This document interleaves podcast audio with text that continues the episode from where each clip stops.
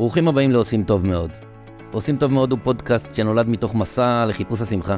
אז נעים מאוד, אני לירון דרור, בן 47, אני בעלים של שתי חברות פרסום באינטרנט ומוותיקי תעשיית האינטרנט בישראל. הרבה שנים אני עשיתי בעיקר למען עצמי, ועל פי המדדים העסקיים זה אפילו די הצליח לי. אבל דבר אחד לא קרה, זה לא שימח אותי.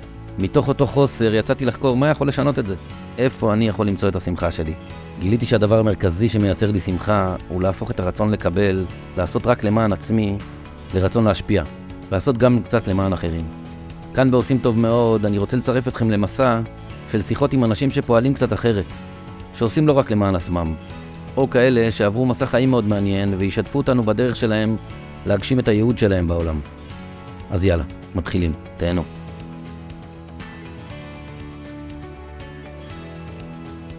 שלום לכולם, והנה אנחנו בעוד פרק של עושים טוב מאוד, והיום חבר יקר שלי, איתן זינגר האהוב. אה, ברוך הבא איתן. אני, אתה, אתה יודע מה הבעיה? שבכל פרק אני כאילו אומר וואו איך אני מתרגש, זה זה, זה פה, ואז זה כבר נשמע שחוק כל הסיפור הזה, ואני באמת מתרגש לפגוש אותך. אבל פעם אני גם מתרגש. האמת, תראה, קודם כל יש לנו, יש לנו שיחות, יש לי מלא שיחות איתך בחיים, אני יכול זה, ואני אגב אם אני מדרג אותם הם מהטובות. שיחות או שאתה יורד עליהם ונותן לי בראש? לפעמים אני נותן לך בראש, אבל בגדול יש לנו שיחות. אתה קורא לזה שיחות. יש לנו שיחות טובות, ואם אני מדרג אותם הם, הם, הם בדירוג גבוה מאוד אצלי, אני מאוד אוהב לשוחח איתך. אנחנו, קשה למצוא זמן ועד שאנחנו נפגשים וזה, אבל כשאנחנו נפגשים זה תמיד, תמיד שיחות טובות.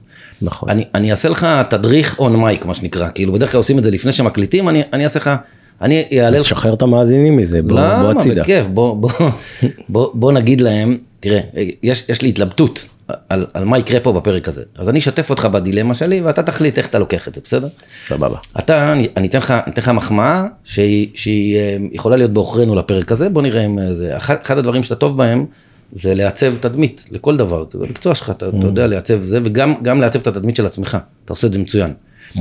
העניין הוא שאם אנחנו נהיה עסוקים במה חושבים עלינו, בשיח הזה, אז אנחנו לא נביא את הקישקע שלנו, כאילו לא, לא נוציא את הדברים שזה, ואני אומר שאני מכיר אותך, על באמת, בהרבה סיטואציות, ו, ויש שם איתן, מה זה יפה.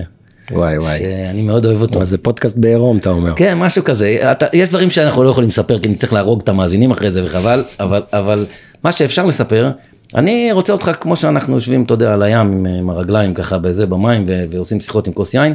אני לא הבאתי יין בכוונה, כדי שנהיה, זה, חשבתי על זה אגב.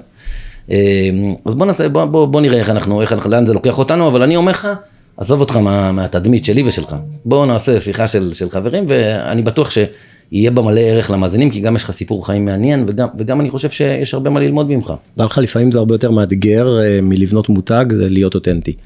אני מוצא את זה הרבה בחיים. כשאתה מבקש מאנשים אה, לדבר על אה, מי הם, מה הם רוצים שהם יהיו, מה הם רוצים להיות גדולים, הם מדברים יופי, שוטף. אתה נכנס לאותנטיות, מזגזגים, מגמגמים, שותקים. כן, זה, כי, כי בעצם הם צריכים, אתה יודע, ברגע שאתה חושף את כל ה... יש, בדיוק דיברתי השבוע, היה פרק עם גולן אזולאי, חבר שלי שהוא שחקן מוכר, ואחד הדברים שהוא אמר בתהליך שלו, של ההתפתחות האישית שלו, זה שבשלב מסוים הוא חשף את החולשות שלו. ואז בין השלב הזה לשלב שאתה בעצם מטפל בחולשות האלה, אתה מסתובב ערום בעולם, ערום, עם עצבים חשופים, ואתה לא יודע מה לעשות עם זה. בדיוק. הוא אומר זה כואב, חבל על הזמן, אבל הוא אומר אחרי שפרצתי את זה, נפתחו לי ממדים חדשים ש, שלא דמיינתי, זאת אומרת, הוא אומר, עשיתי, הגעתי למקומות של, שהייתי בטוח שאין שום סיכוי שאני אגיע אליהם מבחינה אישיותית. ממש, אני מדמה את זה כמו ניתוח לב פתוח, אתה מסתובב עם איזה כאב לב, מועקה, משהו חסום, משהו סתום, זה כל המסכות והאי אותנטיות והתדמית. ואז אתה פותח, פותחים לך את החזה ואתה מתחיל, אה, מטפלים, אבל אז עד סגירת החזה זה יכול לקחת חצי שנה, שנה, כן. אתה בעצם מסתובב. עד שמטפלים בכל העברים הפנימיים האלה וחוזרים באמת לאותנטיות, אז עירום או לב פתוח זה וואחד פחד. אני חייב להגיד לך שאני בשנים האחרונות אה, אה, שלי איתך, לא שמעתי ממך, זאת אומרת, לא הסתרת ממני שום דבר, גם כשהיה לך קשה וזה, לא, לא, לא היה לך בעיה לספר על זה ברמה אישית, כאילו, אתה יודע, לפעמים היה לך כל מיני התלבטויות, כל מיני... כן, משתדל מיני... להיות יותר פתוח בכל דבר ולחשוף, כי בכל מקרה לא מרוויחים מזה כלום, זה בא אלינו, אני כבר באמצע החיים, מה שנקרא, grown up, וזה... כל המסכות האלה זה סבבה לפורים וזה, אבל אין מה לעשות, משלמים, מי שמשלם על זה את המחיר הכי יקר זה אנחנו עצמנו. זה משקל, אתה יודע, זה משקל, אתה הולך עם אפוד. אה, צריך לתחזק, את זה, הקטע, זה הרי למה אנשים עושים את זה? כי הם אומרים יאהבו אותנו יותר אם נהיה בתדמית הזאת והזאת, ככה זה עובד בגלידות, במרקים, בבגדים, מותגים, אוהבים אותם יותר כשעוטפים אותם יותר. נכון. בבני אדם מסתבר, זה ככה אנחנו מתוכנתים, בואו נעטוף, כי אז יאהבו ונגיש את זה מצולחת כזה יפה ממש. יפה, אבל כשאנחנו באים עם החומרי גלם שלנו הכי bared, הכי פתוח, אה, אוהבים אותנו, ולפעמים אמיתי יותר, נכון. לפעמים אותנטי יותר, ולפעמים ממש אוהבים אותנו, וקודם לא אהבו אותנו, אהבו את ה brand. כי אתה יודע שרוחנית, כשהבן אדם מגיע לעולם, כשהנשמה יורדת לעולם לתוך הגוף של התינוק שנולד, אז היא נקייה.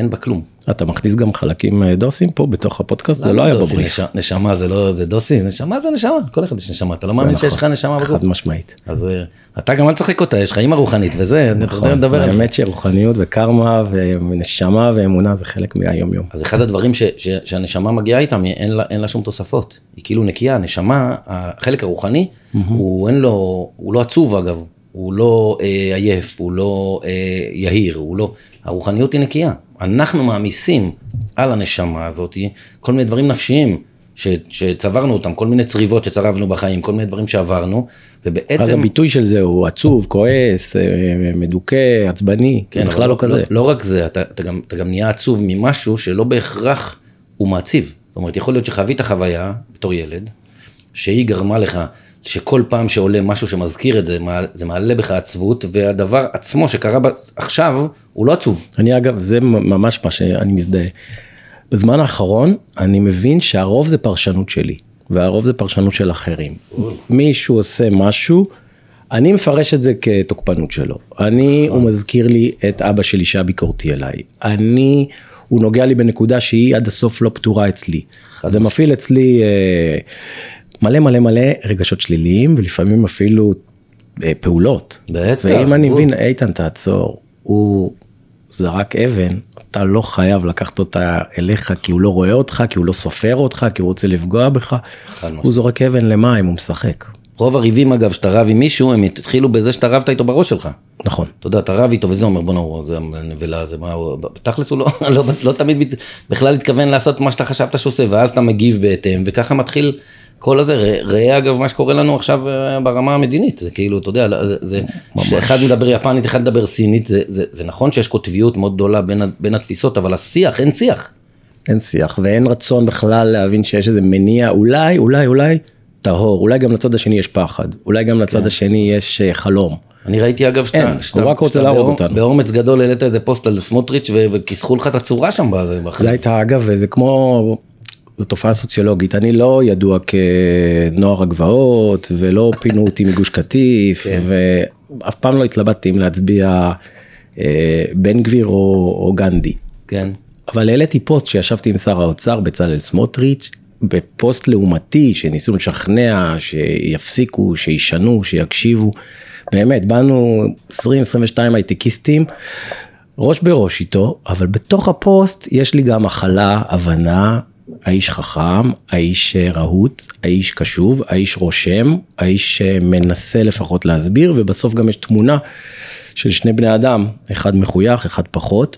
אני על זה קיבלתי לתוך הנייד שלי, אה, אתה יותר גרוע, לא אחזור על זה פה, אבל השוואות לתקופות של 75 שנה אחורה, מי וואו. אני וכמה אני נזק מסוכן והכל.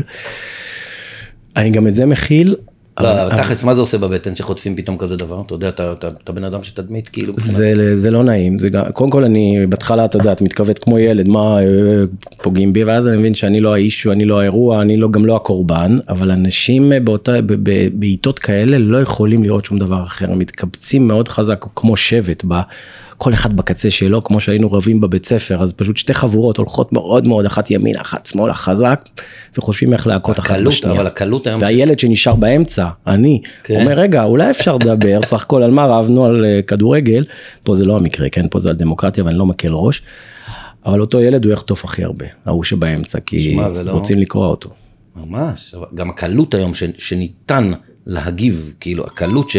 שהטכנולוגיה מאפשרת ל, ל, לכל אחד להגיד את הדעה שלו, זה, זה, יש בזה יתרונות, אבל יש בזה המון חסרונות. נכון, בלי מעצורים, בלי פילטרים, ממש. ישר לתוך הפרופיל האישי שלך, ובקטע הזה, זה גם יפה, כי זה מאפשר חופש ביטוי, וכל אחד הוא שווה, וכל אחד באמת יכול אה, לתת, אבל אה, ברגעים כאלה, גם אני שם לב שאין מקום לשיח אה, נעים. פעם אני הייתי, היו קוראים לי...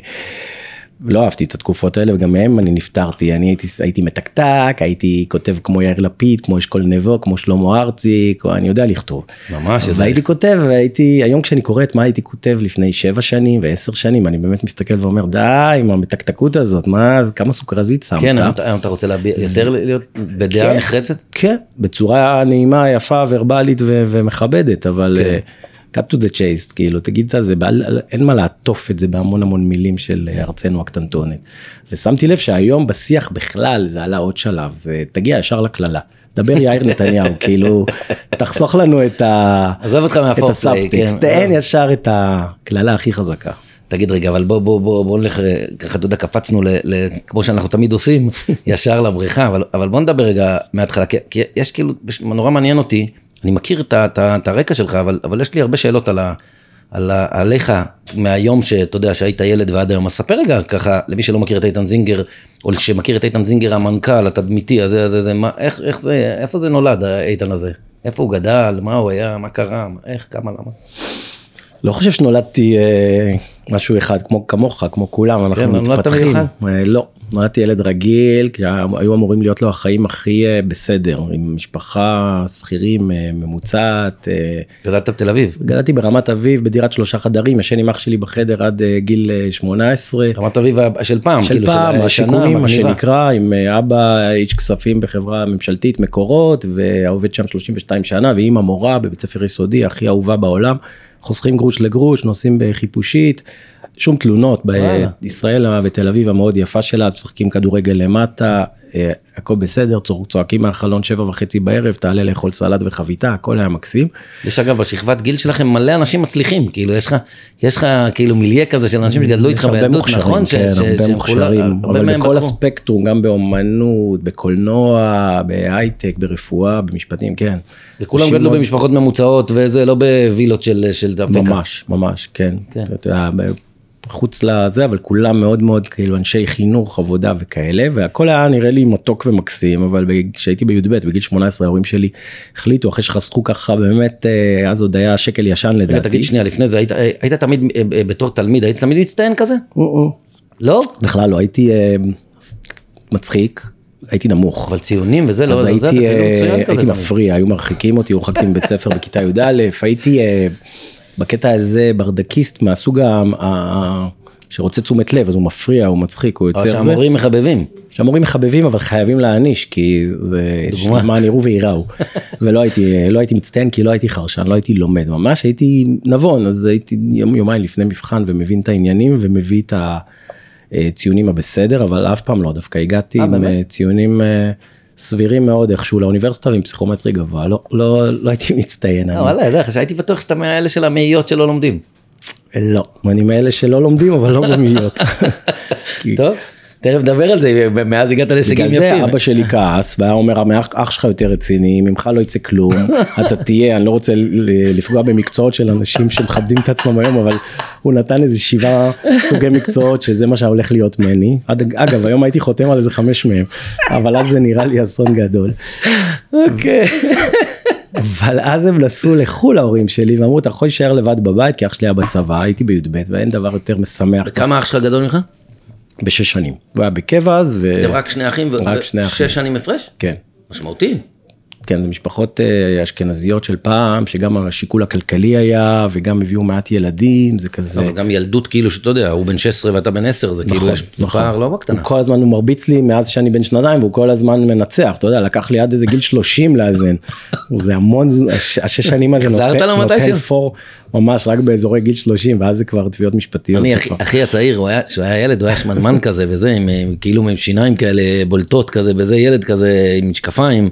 ו- והייתי מחטיף לו כל הזמן בזה ואז בגיל 18 פתאום הוא התחיל להתאמן ונהיה זה והיה בסיירת אגוז ווואי וואי בפעם הזאת זה- שאני ניסיתי להתקרב אליו זה הבנתי שזהו זה תמו תמו הימים זה היה כאילו פעם יש את זה אחרונה. לכולנו עם הילדים, השוק הזה שאתה יוצא בכוח הרתעה על ה... על ה... יש לי שני בנים ובת, אבל על הבנים אתה כאילו, זה לא עובד יותר. בגיל שלוש, בגיל שש, בגיל תשע, באזור גיל 14 תתחיל לחשב מסלול, כי ב-15 הם כבר... אתה צריך אה, להתחיל לרוץ. כן. חופשי, חופשי. אז כשהייתי בן 18 ההורים שלי טסו לחו"ל? והסיפור אני אעשה אותו קצר לברזיל כי יש לי? דוד בברזיל ואח של אבא שלי. אה, נסעו וזה- לבקר? נסעו לבקר את אח של אבא שלי ואני שמחתי מאוד כי משפחה כזה מגוננת over protective. מתי אתה חוזר אל תצא ואז סוף סוף אני לבד בבית אח שלי בצבא ההורים בחו"ל וואי וואי. תחושה מאוד טובה של חופש ואנחנו עשית חגיגות? בתקופת בזמן? חג החירות הר- הרגשתי וואו הולך לבוא לי טוב. וקרמה או לא יודע אפילו איך לקרוא לזה אני כל הזמן מסתכל אחורה כן, וחושב יש לנו קצת רעש. כן, קצת. לא נורא, נראה לי שואבים פה בחוץ. אה, לא נורא. עכשיו אם אתה חמץ. אני מפריע לך לזה. אז- כמה- זמן היית בבית לבד בזמן שהם נסעו? הם היו אמורים להיות שלושה שבועות אבל כבר אחרי שלושה ימים היה טלפון אה, מסבתא שלי לשכנה תגיע דחוף יש אה, עניינים מפה לשם. הייתה להם תאונת דרכים. בברזיל? שבעצם, כן בברזיל שבעצם זו נקודה שמעצבת את חיי זה בדיוק קרה בחודש מאי. ואימא שלי נפצעה קשה וואו, אבא שלי נהרג. וואו. וחיי קיבלו תפנית מילד אה, שהחיים שלו בסך הכל הם אה, טובים, הוא מחייך, הוא מפריע בהפסק, בשיעורים, הוא עף בהפסקות, אתה יודע, בחור שובב ונבון, לנער מתבגר, לגבר. אתה הלכתי לישון בן 18, קמתי בן 30. זה בערך קרה ככה. אז אימא שלי הגיעה לשנה, שנה פלוס אשפוז באיכילוב, בעצם לא חזרה הביתה מברזיל לתוך הדירה, אלא חזרה ישר. למחלקות אה, בבית חולים עד שהרכיבו אותם חדש היום היא בסדר שתהיה בריאה וסבתא נהדרת אבל אה, אנחנו כבר הרבה שנים מאז. אבל בעצם אני את כל ה... לא התבגרתי אלא לא הייתה לי אה, תקופת התבגרות הייתה לי ילדות ובום בוגר וזה נותן את אותותיו אחר כך בהקמת משפחה בעבודה בגידול ילדים בתפיסת החיים בפרופורציות. וואו. שם קיבלתי אה, רגע, זה היה, זה שיעור. היה בשנה לפני הצבא, כאילו, בי"ב, בין י"ב לצבא? בי"ב בחודש מאי כשאני אמור להתגייס באוגוסט התגייסתי באמת באוגוסט הייתי אמור ללכת לקורס טיס הייתי בדרך כבר לגיבוש והכל ואימא שלי לא חתמה לי וגם זה היה בלתי אפשרי המשפחה התפרקה לגמרי מהבחינה הזאת לא השיח עם אה, הדודים שלי ניתק כי הייתה האשמה הדדית המון כאב באותה תקופה אני לא אתה שמע, הם, הם יש להם איזה אחריות לתאונה הזאת? דוד שלי נהג ברכב ו... וה... וזה מה שקרה שהתאונה התאונה פצעה ו... והרגה את אבא שלי אז לפחות אימא שלי אני יכול להבין ולהכיל האשימה והוא התקרבן והתגונן והמשפחה נחצתה מאלה ומאלה אני חושב שכמו שדיברנו קודם אין, אין פה צודק יש פה פשוט אה, כאב, כאב. עצום שגורם כן. לדברים היום אנחנו כבר כולנו מנסים לאחות את היחסים כל בני הדודים וה- כאילו הדור השני הם עדיין גרים בברזיל? חלק בברזיל חלק בירושלים חלק- כל אחד זז למקומות שלו אבל המשפחה בעצם אה, התפוררה באותה תגיד, מה, תקופה. מה מרגישים שמקבלים את ההודעה הזאת? כאילו, הדבר ה... ה... זאת אומרת, הברור הוא שיש פה איזושהי, איזשהו אבל גדול, איזה אובדן, אבל אתה יודע, אתה יודע לתאר לי את ההרגשה הזאת במילים? כאילו, מה, מה, מה, מה, מה מרגישים? זה הגוף נכנס לאיזו הישרדות? זה כאילו, מה קורה ששומעים את זה? זה כאילו, זה... אתה יודע מה זה אפילו, כן, שאף פעם לא שאלו אותי את השאלה הזאת, קטע. אה, לא הייתי, זה לא עצב, עצב זה לא היה הרגש הראשון, דווקא אותו הרגשתי את העצב והגעגוע והאבל, התחלתי להרגיש יותר משנה אחרי. כנראה בגלל שאימא שלי היית הייתה בסכנת חיים, ואתה רץ לטפל ב, במי שנשאר, וכרגע שם בצד את מה שאי אפשר להתמודד איתו, את, ה, את המוות, אז, אז היה לי המון המון פחד, לא הייתי ישן בלילות, ממש פחדתי, הייתה אי ודאות, הייתה, היה לי חשש מה הולך להיות, החיים שלי, מה, מה הולך להיות, רצו לי סרטים בראש של, אה, של בן אדם שמסתובב לבד בעולם, בלי משפחה, של אה, בלי כסף, אה, זה קרקע שנשמטת, מאוד מאוד. ערערו לך את כל, את, כל המג... את כל ההגנות שהיו בעצם, של, ממש. שיש לילד. ממש, זו תחושה רק אה, אחרי שנים, ב- ב- ב- בשיחות אה, עם חברים, בשיחות פסיכולוגיות, בשיחות עם עצמי, אני יכול להבין ו- ולקטלג מה הרגשתי, כי אז באותה תקופה זה חושך, זה בעצם תהום כזאת, אתה הולך בלי, בלי קרקע, אתה הולך על מים, כל דבר יכול, אה, אתה לא סומך על אף אחד יותר, כל מה שהבטיחו לך שטויות, אין, כל הספר, התבדה. אה, כל האבא שלך אמר לך שבגיל 70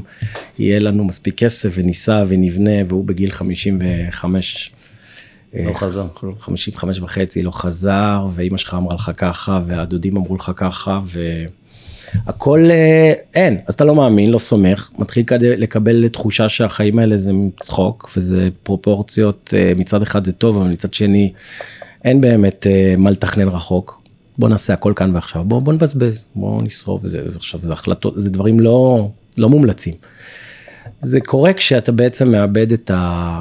מערכת ההפעלה. אני תמיד אומר, זה בסדר לשחק לנו באפליקציות. אה, לקחת לנו מפה, לפטר אותנו, לקוח יעזוב אותנו, אה, מערכת יחסים תתערער, זה אפליקציות. אז אתה משנה, משדרג אפליקציה, מוריד, מעלה חדשה, משנה, רק אל תיגעו לי במערכת הפעלה.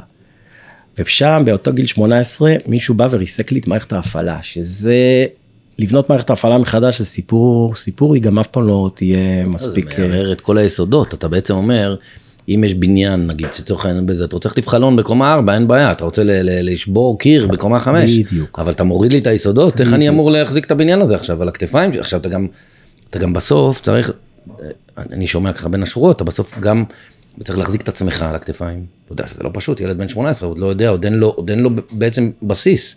הוא צריך כאילו לצאת לחיים בלי שהוא, שירערו לו את כל היסודות, וגם הוא צריך לסעוד את אימא שלו. נכון. שגם לא יודע מה יהיה איתה, שזה כאילו חרדה מטורפת. בלי להבין גם, אני מעין לקחתי אחריות גם על עצמי, אבל זה החלק הקל, כמו שאתה אומר, אבל גם לאימא שלי, בריאותית, ובוא נראה שהיא יודעת איך להתנהל בעולם הזה, כי היא הייתה תלויה באבא שלי בהרבה מאוד אה, דברים. גם, גם כלכלית. כלכלית, אדמיניסטרטיבית, היא כאילו אה, וואו. לא ידעה כלום. כן, לא ידעה כלום. קורה עכשיו להרבה. אישה אה, נבונה, ו- אבל לא ידעה כלום. כן. פתאום אה, צריכה לקפוץ גם למים האלה, אז צריך לעזור לה. אתה יודע שפעם ב- אני עושה לאשתי תדריך, כאילו מה היא צריכה לעשות, אתה יודע, אם את, זה, אם יקרה משהו בזה, אז היא אומרת לי למה אתה מתכנן אה, לסיים פה משהו? אני אומר לא מתכנן, אבל את לא יודעת. אז בוא, שנייה, ת- תדעי, יש ככה וככה, פה יש ככה, זה, זה, אתם אומרים לבנק ככה, החברה, המניות הם כאלה, היא, היא לא יודעת. חלק מה שיפה בדור עכשיו, שבאמת השוויון והכל והדברים יותר נכון. פתוחים, בדור של אז היו תפקידים, נכון. תפקידים מסורתיים לאבא לא, אבל הרבה ולאמא. פעמים בזוגיות, בזוגיות כל אחד הולך לאן שנוח לו, נגיד, אתה יודע, אשתי, יש דברים שאני בחיים לא יודע לעשות, שהיא עושה פי נכון. 200 ממני, ויש דבר, היא באה מבית אה, ש, שכלכלית, אה, אה, היא לא, היא לא קיבלה חינוך כלכלי, והיא מעדיפה לא להתעסק עם זה, היא אומרת, אני סומכת עליך, ואני, אתה יודע, אני, היא כמובן בן אדם מאוד אחראי וזה כלכלית, אבל היא לא, לא מתעסקת בזה, זה לא מעניין אותה כמה כסף יש בבנק, איזה חסכונות יש, כמה יש לנו בפנסיה, וזה, זה לא מעניין אותה. זה די מדהים, אז אתה אומר את זה, זה כאילו, המון דברים בחיים שלנו עובדים מכוח זה שהם אה, הסכמים לא כתובים. נכון. אתה עושה ככה, אני עושה ככה, אתה זה נכון. זה. יום אחד לוקחים אותך מהמשוואה, נכון. או אותי, או אותה, או אותו, או את כן, אבא, או את... כן. ופתאום זה בור עצום, זה לא, אין גיבויים, זה לא כמו ב-. בחברה, אין גיבויים. אין גיבויים, בדיוק. אתה לא מוציא את הגיבוי, אין אין גיבויים. את הסגן של, אני מנהל חברה, הוא ילך, יש לו סגן, יש לו שני עובדים, נקרא לצוות, תהיו חזקים, מה הוא עשה, בוא.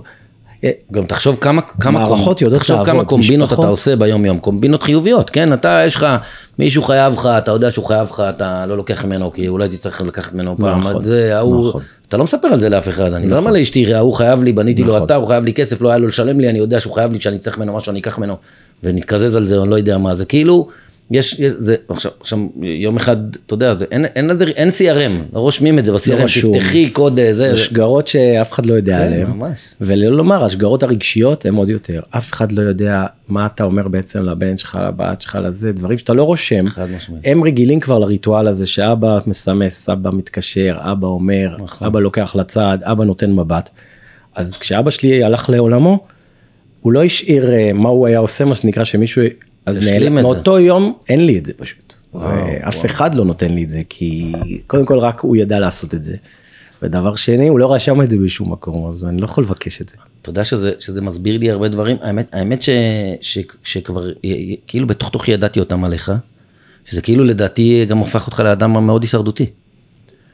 יש בזה משהו לזכותי, אני נותן פה לעצמי זה, כי אני שם את זה על הכל, על, על אימא שלי, שהיא עברה שואה, והיא עברה את התאונה הזאת שטלטלה אותה. מאוד דומיננטית בחיים שלך. דומיננטית והיא מאוד אופטימית, מאוד חיובית, מאוד חייכנית, בלי, ל... בלי לבטל את העבר. זה לא, קרה, לא, אני לא, מתגעגעת לאבא, אבל אנחנו הולכים קדימה, אנחנו מחייכים, אנחנו בונים. אני אסביר אנחנו... למה, אני אסביר למה אני מתכוון שאמרתי הישרדותי.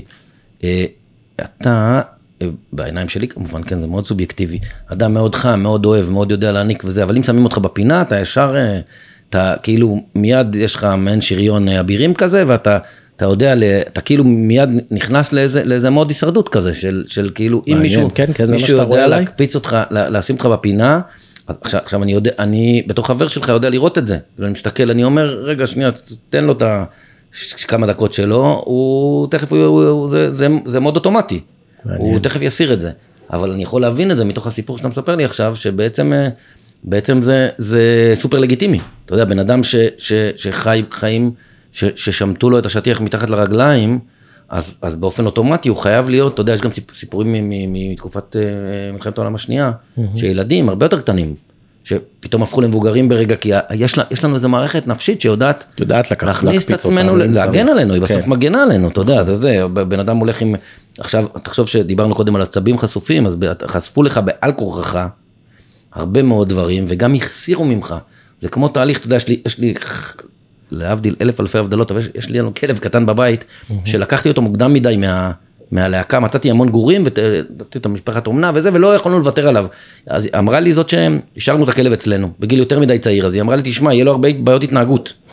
למה לכלבים בלהקה, יש להם אה, תהליך אבל את עברות, החלק הזה הוא החסיר. שהם עוברים, והוא לא קיבל את זה. אבל גם אותי הוציאו מהאינקובטור המשפחתי מוקדם מדי. ממש. ויש חלקים שלא קיבלתי, אה, 18 זה לא מומלץ, אה, אף פעם זה לא מומלץ, ולאבד הורים זה לא, זה תמיד כואב ותמיד אבל אה, לא מאחל, אבל אה, פה זה מוקדם מדי ביפר, כאילו החסירו, אני לא אפוי בחלקים האלה, ואז הייתי צריך לאפות אותם לבד. לבד. ואתה צודק שכנראה אני מאוד חם ואני מאוד נוגע ואני מאוד אה, בצחוק ואני מאוד ציני ואני מאוד אוהב את הפאן ואת ה-work hard play hard בהכל. אבל מה אומרים עליי הוא לא פראייר כלומר אם תגיע לאזור שמסכן אותי שאני אולי זה לא מסכן אותי אולי הסנסורים כן. שלי עושים איזה. צ'קלקה. אין אצלי רק תפתח זרקור אני ישר מוציא מכונות ירייה Mm. כאילו זה שלב זה לא יש חומה יש גדר יש שביל אה, חיפוי יש אה, זה רק אז תפעל. אתה מעלה רמת כוננות הכי גבוהה. בדיוק נכון. היום הסברתי לאשתי על משהו, אמרתי לה, תקשיבי, לצה"ל יש. רמות כוננות. את ישר הולכת לרמת כוננות הכי גבוהה. יפה. אז אני כשמזהה שמישהו הולך לסכן אותי או הוא בא ל... אז זה עולה לארבע. כן, אתה לא- וגם אין התראה. אתה לא מוציא חיילים הוא- לגדר, מיד לא שני היה- עולים. הוא היה. כזה מקסים, הוא היה כזה נחמד, היה- איך לא אמר עצור עצור שאני יורה. יפה. הנהלי פתיחה באש שלי הם כנראה מעודכנים. אז, אז, אז בעצם אתה, מסתובב כל החיים חסר מהדבר הזה? עזוב, עזוב רגע את החוסר ה- הסופר מובן, אתה יודע, של אבא, שזה דמות הכי מעצבת, הכי תומכת, הכי זה זה, אבל אני מדבר על ההבשלה הזאת. ההבשלה הזאת של, של, של כאילו, אתה יודע, שיצאת מהתנור מוקדם מדי מבחינה בגרותית. זה, אני מסתובב אחרת מה שאחרים אה, כנראה מסתובבים, מסתובבים או הסתובבו, אבל אני מסתובב אה, גם מלא יותר. כלומר, אני יותר אה, צעיר מכולם, Mm. אני יותר אה, בן 18 מכולם, אני יותר חושב שאתם סתם מתכננים לי עכשיו עשר שנים קדימה, אה, בוא נטוס בוא סוף נחיה. שבוע הזה, כי, כן. כי זה מה שקורה. אני יותר לוקח דברים, אבנים גדולות לעומת אבנים קטנות, אה. יש דברים שצריך לטפל בהם, הם העיקר, ויש דברים... תנו לשמש לעלות, הכל יסתדר, אין, אה, אז. אז גם המון התמלא לי בזכות זה, אין, אני לא כבד, אני לא בירוקרט, אבא שלי אגב היה, כן. אבא שלי היה, יכול להיות שאם היית- אה, היה נשאר בחיים הייתי מרוויח המון מהאבהות ומהשיעור, אבל היית נהיה יותר- אבל יכול להיות שהייתי מאוד מתודולוגי ורשמי, אני רואה שאח שלי הוא כזה, הוא גדל עוד שש שנים איתו, זה, אז אני גם חסר וגם מלא, אני פשוט קיבלתי צבע ופלייבור שונה. איפה אח שלך אגב היה בתמונה של כל הסיפור הזה כשזה קרה? בצבא? הוא היה בצבא, הוא היה בקבע, הוא היה עתודאי, אז uh, הוא, הוא נרתם ממש, הוא אח שלי מאוד משימתי, הוא, הוא נתן מה שנקרא בראש לעזור לאימא שלי להשתקם, לטפל, לרוץ, אבל אז uh, הוא עף לירושלים ללמוד, ואחר כך לארצות הברית, לפאלו אלטו, ומאז הוא שם. כלומר, וואו. הוא, בגלל כל מיני נסיבות, גם uh, הזדמנויות עסקיות וגם הזדמנויות אקדמיות וגם uh, גם בגלל שהוא חיים. תותח, אבל- תותח מקצועי, אבל... תותח מאוד, הוא פרופסור מגיל מאוד צעיר, אני. הכבשה השחורה. מה אתה אומר? לא ידעתי שהוא כן, פרופסור. פרופסור מגיל 32, אבל מהמבריקים ב-AI, עוד לפני שידעו מה זה AI, זה באמת, אה, 20 שנה אחורה. אבל אה, אבל הוא גם יצא יצא אומר מפה גם- ובעצם גם גם אמר עם תודה רבה קצת." המשימה הושלמה אני יכול להמשיך אה, לחוף המערבי. אז בקטע הזה אני מאמין שזה גם השפיע עליו.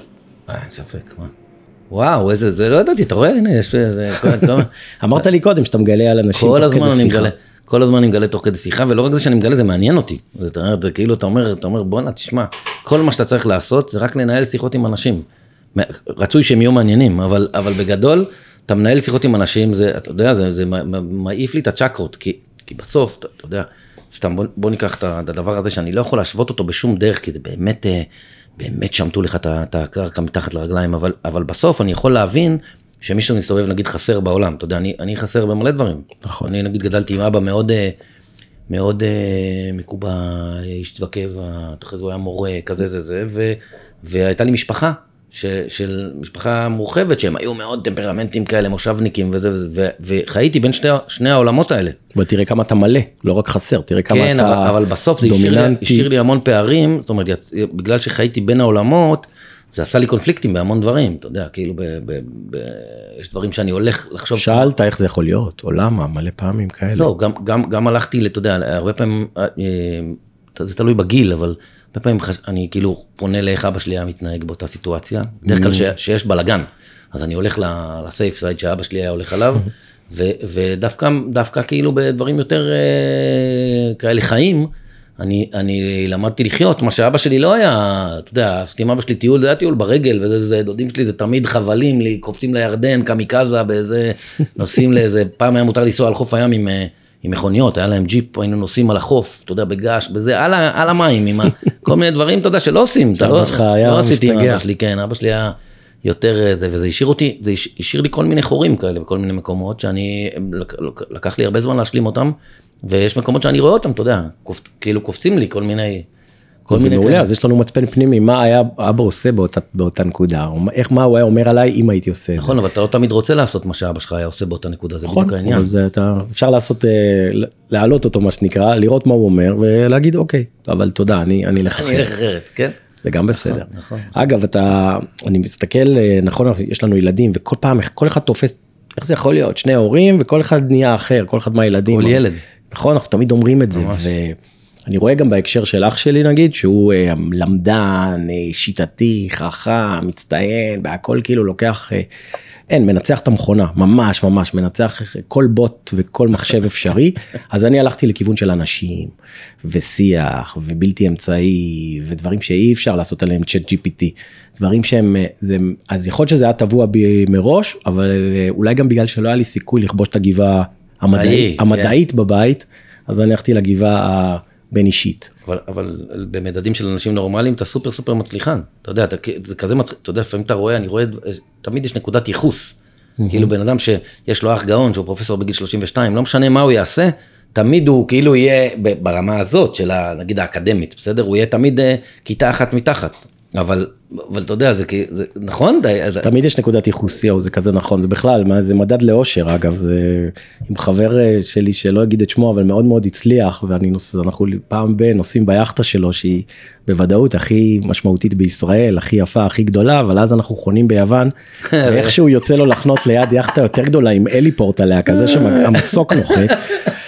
והוא מבקש מהסקיפר שיחנה בצד השני כי הוא לא יכול לראות את זה. עכשיו הוא, הוא בוודאות אה, בנקודת ייחוס שלי הוא סופר מצליחן אבל עדיין הוא חונה ליד יאכטה של מישהו יותר. ל, סיפרתי אז דיברתי עם יובל עטד הש- השבוע, גם עשינו איזה פרק מדליק, אז, אז סיפרתי לו שכשהייתי ילד, הוא גם סיפר שהוא גדל בבית, יש לו חדרים, אתה יודע, בזה כולנו גדלנו בסוף באותו, זה משפחות ממוצעות סוציו-אקונומי, כזה סבבה, אבל לא, לא היה עודפים, וכולם היו שמחים.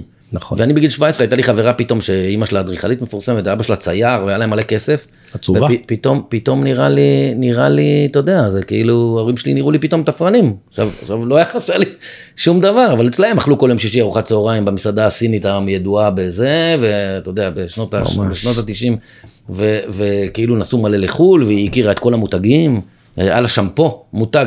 מה זה הדבר הזה? היא אומרת לי, אתה לא מכיר, אתה לא יודע מה זה Timotei. לא יודע מה זה Timotei. הם לא היה להם אה, Advil, היה Tylenol בבית. זה כאילו היה כזה, אתה יודע, הם היו כאילו כאלה בינלאומיים עם כסף וזה. זה היה נראה לי, זה היה נראה לי כאילו אמרתי בוא'נה איך אני- איפה אני חי?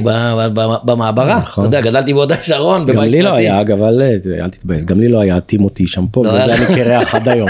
בגלל ששמו לי איזה נקה שבע ואמרו לי כן, אני אומר תתמודד. לך, לא, אמרה לי Timotei, אתה לא יודע מה זה Timotei. אז מה נגיד היום לילדים שלנו שהם בעצם משווים את עצמם כל היום ועוד גמרו להשוות את עצמם לכיתה יש להם טיק טוק יש להם אין זה לא נגמר. האושר לא נמצא בלהיות יותר מהאחר. אני בקונפליקט מאוד גדול עם הילדים שלי, אני, אני יש לי שיח איתם על זה כל הזמן, כי בעצם, אה, אתה יודע, גם מתוך, מתוך איזשהו חוסר שלי היה בילדות, לא חוסר גדול, אבל אתה יודע, לא היינו עמידים, אז אה, כאילו יש לי, אני כל הזמן עסוק בלהעניק לילדים בגלל שלי. זה היה לך מנוע מאוד חזק של אה, להצליח לפרוץ לעשות כסף. אני הכרתי אותך ב2007 וראיתי אה, טורבו של בן אדם שרוצה לא, היה לי, היה לי, להביס את היעדים אני אגיד איזה מילה עליך לנצח את הכל אם, אם היעד הוא x אז בוא נעשה 4x למה 2x בוא נרוויח כן, זה יותר לא בוא נביא ממקום, יותר. זה לא היה ממקום של כסף, זה היה ממקום של, אה, של קודם כל היה חסר לי חום, הייתי צריך שיגידו לי שאני מצליח, כי העיפו אותי מכל בית ספר.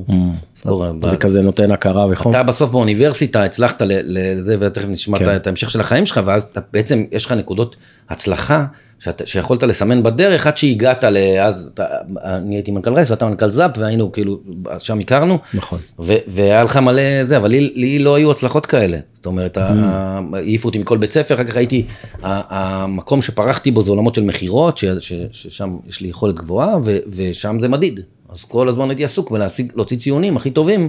כי זה באמת, שם אני כי הכי זה באמת. מחזיר חום ואהבה, כאילו כי כפיים. היו מוחאים לי כפיים ואומרים לי שזה, וגם קיבלתי על זה הרבה כסף. הכסף הוא, הוא לא, לא חיפשתי את הכסף כדי לקנות ככסף, בו חומר. הכסף הוא מדד מה, הכי ברור בעולם אני לזה מרוויח. שאני שווה. ברור, ברור, אני מרוויח כמו, אתה יודע, כמו סמנכ"ל בהייטק, כן? נכון. בלי ש... בלי ש... בלי שלמדתי ארבעה תארים. זה, זה, אתה יודע, זה, זה היה חסר לי. הייתי צריך את זה משם.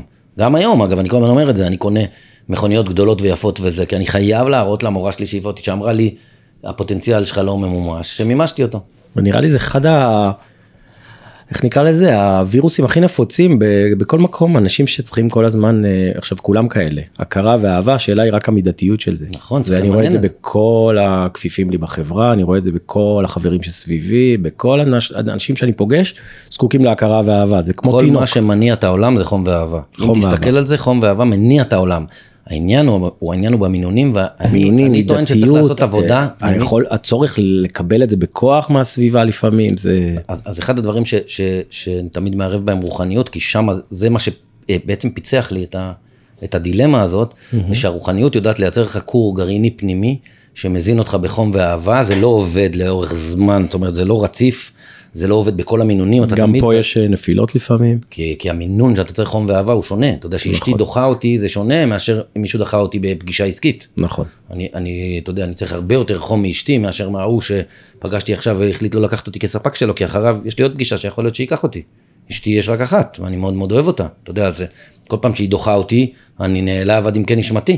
זה מוציא ממני, כל פעם אני לפעמים, אה, לפעמים אומר לעצמי, כאילו, אני, אני רואה את התגובה שלי שהיא קיצונית בהרבה מהסיטואציה. ואני, ואני אז אני עושה עם עצמי שיח פנימי, ואני אומר שכל פעם שאני מרגיש דחוי, אפרופו, אתה יודע, דיברתי איתך על ההישרדות, אני שדוחים כן. אותי, זה מקפיץ, זה, זה יכול להוציא, להוציא אותי מדעתי. כשאני מרגיש דחוי, זה זה מדליק לי זאת את כל ה... הנקודה נכון, ה blind spot שלך. נכון. אז אצלי זה חרדת הנטישה אותי נטשו בגיל 18 עכשיו אל תספרו לי שזו הייתה תאונת דרכים בן אדם לא אמר שלום הלך כאילו בוא זה נטישה. כן, בפנים. ועוד שנייה הייתה נוטשת גם אמא שלי וזה אז עכשיו כל מי שרוצה לסיים איתי מערכת יחסים אני נלחם עליה. כל מי ש... או שאתה מסיים איתו את המערכת לפניו, לא? או שאני מסיים איתו למערכת אתה מרגיש שהיא לפניו. הולכת לעזוב אותך, תעזוב אותה. או שאני מראש לא נקשר כדי שלא... וואו. אז בעצם כי חרדת הנטישה, עכשיו אני כבר יודע את זה, אז אני כבר... אז המודעות היא 70% מה, מהטיפול, כי נכון. בעצם אנחנו מגדלים לעצמנו center פנימי וגזע, אבל בעצם זה שאתה אומר אני כל כך מפחד להינטש, אז אתה עושה מערכות יחסים שלא משרתות אותך, אתה משאיר אותם. יש לזה המון אימפלמנטציות בחיים. אז טוב שכל אחד יגלה איפה המקום, אם אתה אומר הרגשת אה, דחייה מנהלת אותי, אוקיי, אז שם אני יודע לגדל אה, center פנימי. אצלי החרדת נטישה, כל אחד יש לו כנראה גם קצת מזה, גם קצת מזה, אבל אם אפשר לדייק את זה, זה, זה חגיגה. יש לי עציצים בבית, ואני משקה אותם, ואוהב אותם, טה-טה-טה-טם, שלא יישמע מוזר, אבל יש אחד עץ במבוק כזה, אה, עציץ מזל כזה של במבוק. כן, שחייב בואנה, מים. בן אדם, אני קורא לו בן אדם, הבן אדם לא צריך מים. הוא יש לו סנטר פנימי, אני שוכח אותו חודש, הוא צומח, הוא. זה, זה, כאילו יש לו איזה, הוא מסתדר. האחרים, גם אתה מטפל בהם, גם זה, מי, אה, בוכים, נובל, נושר, מדביקים אחד את השני אתה כמו בווירוסים. זאתי מזה. יאללה. קרובים קרובים, איך קראו לה, חנה מרון? כן, מי קראו לדמות שלה? אתה מדבר איתי מהציצים שלה. וואי, זה אומר- זה אומר באיזה גיל אנחנו, אם זה הסדרה שאנחנו אני לא מדברים לא עליה. מתבייש בזה. אני אני מה זה גאה בגיל שלי, תדע לך. באמת? אני גם גאה לא. בגיל שלך, בגיל שלי לא, אבל בגיל קודם- שלך קודם כל אני- אני בראש שלי, אני בין- בין 17 ל-25, תלוי ביום. זה נכון. ואתה יודע, בגוף אני קצת מתבאס לא, מהכרס, בגוף אתה מהזה, 26. כן, אבל 26, סבתא שלי. בסדר, תגיד רגע, ו- ו- ואז איך- איך- איך זה ממשיך משם בעצם? אתה- אתה, אימא שלך בבית חולים ואתה מתגייס לצבא. התגייס לצבא במקום אה, קורס טיס, אני הולך להיות פקח טיסה, אבל משם... זה אה, מאפשר לך פקח טיסה גם גם להיות עם אמא שלך וגם להיות כן, בצבא? הייתי איזה 48 שעות בבסיס, אה, 24 בבית, הייתי כאלה משמרות, כי Mm-hmm. אתה עושה לילות וכאלה, אבל זה אפשר לי, אה, כבר דברים התחילו להיות בסדר, ואתה רק צריך פשוט אה, להתחיל את החיים. ומה שכן, זה נתן לי מנוע מאוד מאוד חזק. באותו רגע קיבלתי את הבעירה הפנימית הזאת של, יאללה איתן, אה, החיים התחילו. תלמד לפסיכומטרי, אז בגיל 19 כבר אה, עש- עשיתי... אה, אה, במהלך צבא? כן, למדתי מספר אז, לא קורסים ולא זה, ונרשמתי לאוניברסיטה, ונהייתי יושב ראש אגודת הסטודנטים. נהייתה לי איזה בעירה פנימית לקחת, להצליח, גם הישרדותית, קשורה ל... אני צריך לדאוג לעצמי כלכלית, ולבנות איי. לעצמי את הקרקע ואת המשפחה, לא להיות עשיר, אבל להיות מסוגל לכלכל את עצמי, ואני צריך... אין מה לעשות, החיים התחילו. אנשים לא יודעים, תכף הם יבינו, כולם עוד בטיול במזרח, כולם עוד לא, עוד לא הבינו שזה התחיל, אני כבר מבין, אני שוכר דירה בגיל מאוד הנה עוד צעיר. פעם את ההישרדותי. ואני רץ אה, מאוד מאוד חזק. לי, לימים אני מכניס המון fun בתוך העשייה והמון חופש והמון אה, פאוזות כדי, כדי שלא נהיה רק אה, כן, זה. טורבו, אבל אה, באותו רגע אני באמת מחליט שאני אני הולך ל, לעשות בחיים האלה בסיס איתן ויציב לחיים שלי ואין מה לסמוך על אף אחד, אז לפחות לקחתי את ההישרדות ליצירה ולא לקורבנות. אבל זה מצליח לך. לפעמים כן, לפעמים אני נכשל, אתה יודע, זה לא, הצלחות אבל בין הכישלונות. בגיל, בגיל כזה, יושב ראש הסטודנטים, אוניברסיטת תל אביב וזה, נכון. אתה יודע, לא בקטנה, אתה אומר את זה כאילו עשית את זה באיזה מכללה צדדית וזה, זה. זה גם שוב מנוע, רצון להנהיג, רצון לאיזה ניהוליות כזאת, אה, יכולת לעמוד מול כולם, קצת כריזמה כנראה וכאלה, ולמדתי ראיית חשבון. מה שלא התאים לי בעליל, זה רק מראה עד כמה קשה כשהולך לך המנטור, האבא, זה שאמור להיות הזרוע שאומרת לך מה מתאים, מה לא מתאים, מה... שמכווין אותך. מכווין, וגם לא התקבלתי, אז לא היו מכללות מספיק, לא התקבלתי למשפטים, הנה עובדה, הציונים שלי לא היו כאלה להיט. הלכתי ללמוד ראיית חשבון, כמו ילד טוב סיימתי מהצלה אחת, כי יאללה, אם זה, אם, אם כבר נרשמת אז בוא נסיים את זה, אז בציוני אה, 60 וסיימתי, קיבלתי רישיון רואה חשבון, סטאז' ב-EY וכאלה, אבל לא יכולתי לעבוד בזה, הייתי שליש תחתון גם ביכולת, גם באהבה לזה, גם במסירות, ומהר מאוד זזתי מעולם הניהול כספים וחשבות לעולם, והמזל היה שאני גם הייתי אה, עם המון המון כוח רצון, וגם כנראה לא עם מספיק אה, פחדים, זה חלק מזה, זה, על מה אתם יכולים להפחיד אותי? אז הלכתי על משרות מאוד גדולות ונהייתי בגיל 28 מנכ"ל, אז זה היה גדול מאוד, של רשת דיונון, 140 עובדים, ילד בן 28 מנהל את כולם. יותר מבוגרים ממנו, 100 מיליון שקל, טה טה טה טה טה טה. זה היה חנות או שתיים, אבל לקחתי את זה ל-14 חנויות, 8 שנים, גם מלא טעויות בתוך ה... בתוך מזה? ה... מאוד. לא, לא נלחצת. זה לא מלחיץ ילד להיכנס לזה? אתה יודע שאני נכנסתי לרסט בגיל 28 זה נורא הלחיץ אותי. כאילו אמרתי עוד שנייה יגלו שאני לא מנכ"ל של שום דבר. כאילו הייתה לי ישר תסמונת יש המתחזה. תסמונת המתחזה, אה? חד משמעית. קודם כל אני אה, חושב שיש אותה לכל בן אדם, להערכתי. זה כאילו לכל אחד שהולך לישון בלילה הוא יודע מה הוא באמת ומה הוא מציג את עצמו. זה כאילו זה כבר תסמונת המתחזה. כן? זה, זו דעתי. אה, אבל זה כמובן דווקא אין לי, הסובייקטיבית. אני חושב, אני חושב שאני, אני, אולי היום, אבל השאלה, השאלה אם במהלך הדרך הייתה לך. אני באותו זמן שזה שהייתי, ראיתי את הטעויות שאני עושה, ולא יכולתי כן. להימנע מהם, הייתי צריך כנראה, שנה ראשונה למשל בדיונון, הפסדתי כסף. לבעלי מניות, פשוט גיוס עובדים, עובדים לא נכונים, הוצאות שיווק, אבל- פשוט הפסדנו ולמזלי הייתה להם את ההכלה והיכולת ולי את היכולת גם להודות ומיד להשתחרר לבנות תוכנית אסטרטגית אחרת כדי לא לגמור את החיים בו אחרי שנה ולהיות איזה לוזר, כי כן. צריך בחיים טראק רקורד, כדאי להיכשל לא על התחרות הראשונה. ו... אבל אחר כך אני טיפוס לומד, טיפוס לומד וגם אה, מאוד מאוד מאמין באנשים סביבי. זה, זה גם אתה, אני מכיר אותך, כלומר אנחנו לא לא, יודעים אני, לעשות את אני, הכל. כשאני מדבר על תסמונת המתחזה, אני לא, כל אחד, קודם כל אין מנהל שלא נכשל, אם הוא לא נכשל הוא לא מנהל טוב. נכון. אבל, אבל אני חושב שתסמונת המתחזה היא האם אתה מאמין שאתה יכול להגיע, עכשיו יש, יש דברים שהם ברורים מאליהם, אתה יודע, לכל אחד יש נגיד, אה, ארבעה, נגיד שבניהול יש ארבעה ערוצים, לכל אחד יש ערוץ אחד שזה הפורטה שלו, ועוד שלושה נכון. ערוצים, שאו שהוא נעזר בעובדים מקצועיים, או יועצים מקצועיים וכולי בזה, אבל לפעמים יש איזו התנגשות בין הבקשה של בעלי המניות, סלש מנהלים שלך וכולי, לבין היכולת שלך לבצע אותה. שמה, שמה בא לידי ביטוי תסמונת המתחזה, שאתה הולך לישון בלילה ואתה אומר, "איך- איך אני הולך לעשות את זה? כאילו, באמת חושבים שאני, שיש נכון. מסוגלות לה- להעביר את הדבר הזה? נגיד שאם היו שמים אותי היום על אה, מפעל אה, יצרני, תעשייתי בצפון, והבעלי מניות אומרים, אנחנו חייבים שתגיע להתייעלות, ב... איך הם רוצים שאני אעשה את זה? אין לי מושג. אין לי מושג בניהול מערכות ייצור, אין לי מושג בהתייעלות, אין לי מושג בניהול עבודה. זה מקומות שאתה אולי אחר כך צריך אה, לבלף כדי שזה, אבל אה, נכון, זה גם, זה גם בא, תראה, אתה, גם ככל שהרקורד שלך הוא יותר, יותר משמעותי, אז, אז, אז התסמונת הזאת פחות, פחות עולה. אבל ת- אגב, תסמונת המתחזה היא לא, היא לא רק, זה לא דבר עסקי. אתה יכול להיות בחברה, להציג את עצמך, אתה יודע, אני הרבה פעמים יוצא לי אה, להיות בסביבות מסוימות שמקפיצות לי את, ה, את השוויץ. כאילו, פתאום מאירות לי את הצורך לעשות רושם, ואז אני תופס את עצמי, ואני אומר, על מי, קודם כל, מה, למה, איך הם הצליחו להעיר אצלך את הדבר הזה? על מי אתה, למי אתה עושה את הפוזה הזאת? אתה יודע, אתה בא לאיזה עוד, אפילו אם נכנסת לקבוצה שאתה לא מכיר, ועכשיו עשית רעש, איך שהגעת, עשית איזה, זרקת איזה בדיחה כזאת, וזה, אני, למה צריך את זה?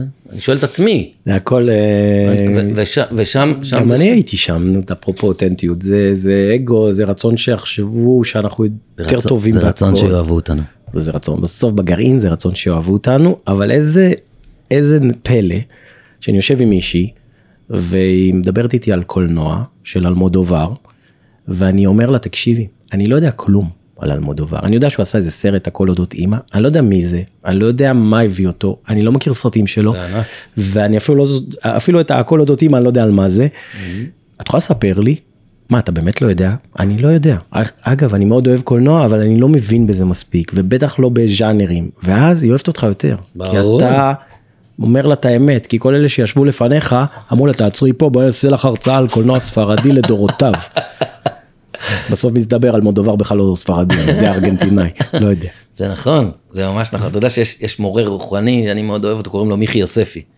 הוא אה, בחור שגדל דתי, אחר כך היה לו, והיום הוא מעין רב כזה, חסיד מגניב כזה, והוא עושה הרבה הרצאות, ואחד הדברים שהכי התפעלתי ממנו זה ששואלים אותו דברים, אתה יודע, רוחניים, ברומו של עולם, הוא אומר, אני באמת לא יודע. לא יודע.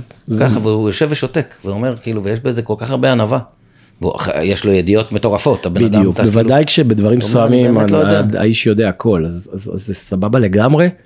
לא לד- עכשיו, הלא לדעת הזה הוא מתנה פעמיים, פעם אחת הצד השני באמת מקבל אותנטיות, נכון. ופעם שנייה אתה מקבל לדעת, כי נכון. פתאום מישהו מספר לך. נכון, אז בוא אני אספר לך, אתה יכול נכון. לדבר איתי עכשיו על, על, על, על רייזרים ועל טיולים וזה, ואני אומר לך, אין לי מושג, אז אני גם מקבל מתנה, כי אני אשען אחורה, ויהיה לי מושג קצת אחרי זה. אז אה, כל היודע, יודע הכל. בכלל להיות במקום יודע זה בעיה. ויש בזה, יש בזה חסימה, אתה יודע, זה כאילו להיות כמו כוס עם מכסה שאתה שופך אליה מהקנקן, זה לא נותן כלום, יש לה מי... אתה יודע, ברגע שאתה יודע, שם את המכסה על הכוס. לא- נכון, וגם אתה, אתה נמצא בתחום, גם אני הייתי בו, וידענו הכל על שיווק דיגיטלי. ב-2007, ידענו הכל שיווק דיגיטלי ב-2014, אתה עכשיו יודע הכל שיווק דיגיטלי ב-2023.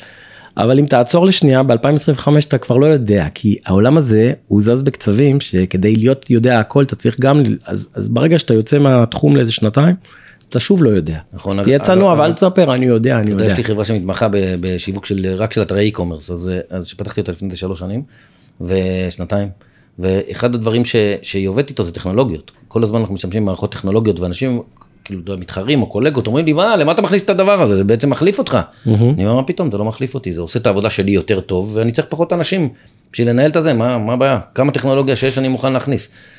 זה תמיד מלחיץ, אתה יודע, מזיזים לך את הגבינה, אתה תמיד אומר, רגע, מה, זה, מה אני, אני תמיד בעד כמה שיותר לא לדעת.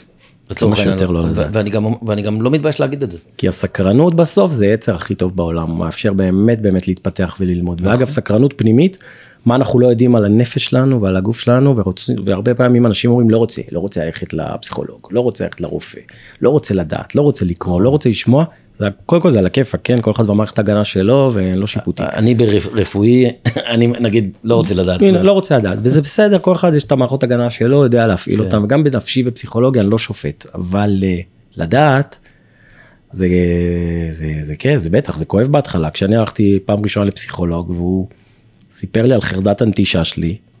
אני... כן, הוא היה צריך לספר לך על זה, לא ידעת החלטתי? לשלם לו מראש ולא להגיע לפגישות הבאות. כאילו, למה אני צריך עכשיו את זה?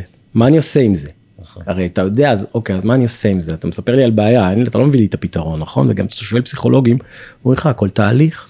עכשיו, כשאנחנו יודעים, אנחנו נסתכל על כל האירועים. לדעת זה, זה גם כן, אה, עברנו מלדעת נושאים ללדעת אה, על כן. הרוח והנפש, אבל לדעת זה גם אה, דבר מאתגר. חד משמעית, חד משמעית, זה נכון, בסדר, בסוף זה חש... כל חשיפה היא מאתגרת. כל חשיפה, תחשוב שאתה ברגע שאתה חושף חולשה, עכשיו היא קיימת. קודם לא חשפת אותה, היא לא, אף אחד לא ראה אותה, גם אתה לא תמיד. עכשיו חשפת אותה, פתאום קיימת. מה, כמו הילדים, אם הם מסתירים את העיניים אז לא רואים אתה, אותם? נכון, אתה מספר לי נגיד על, ה- על, ה- על הפסיכולוג שסיפר לך על חרדת נטישה שלך, ואז אני אומר, הוא קעקע בך את הסיפור הזה של חרדת נטישה, יכול להיות שזה לא היה בתודעה שלך. עכשיו מישהו אמר לך, תשמע, אתה, אבא שלך נפטר, נהרג. תראה, אם זה לא היה קיים, אז אה, כמו הרבה דברים שאמרו לי ואמרו לך, אז הם לא היו מחזיקים מים, ואחרי יום יומיים הם עוברים ואתה אומר, לא, אין לי את זה, זה לא, זה לא נכון.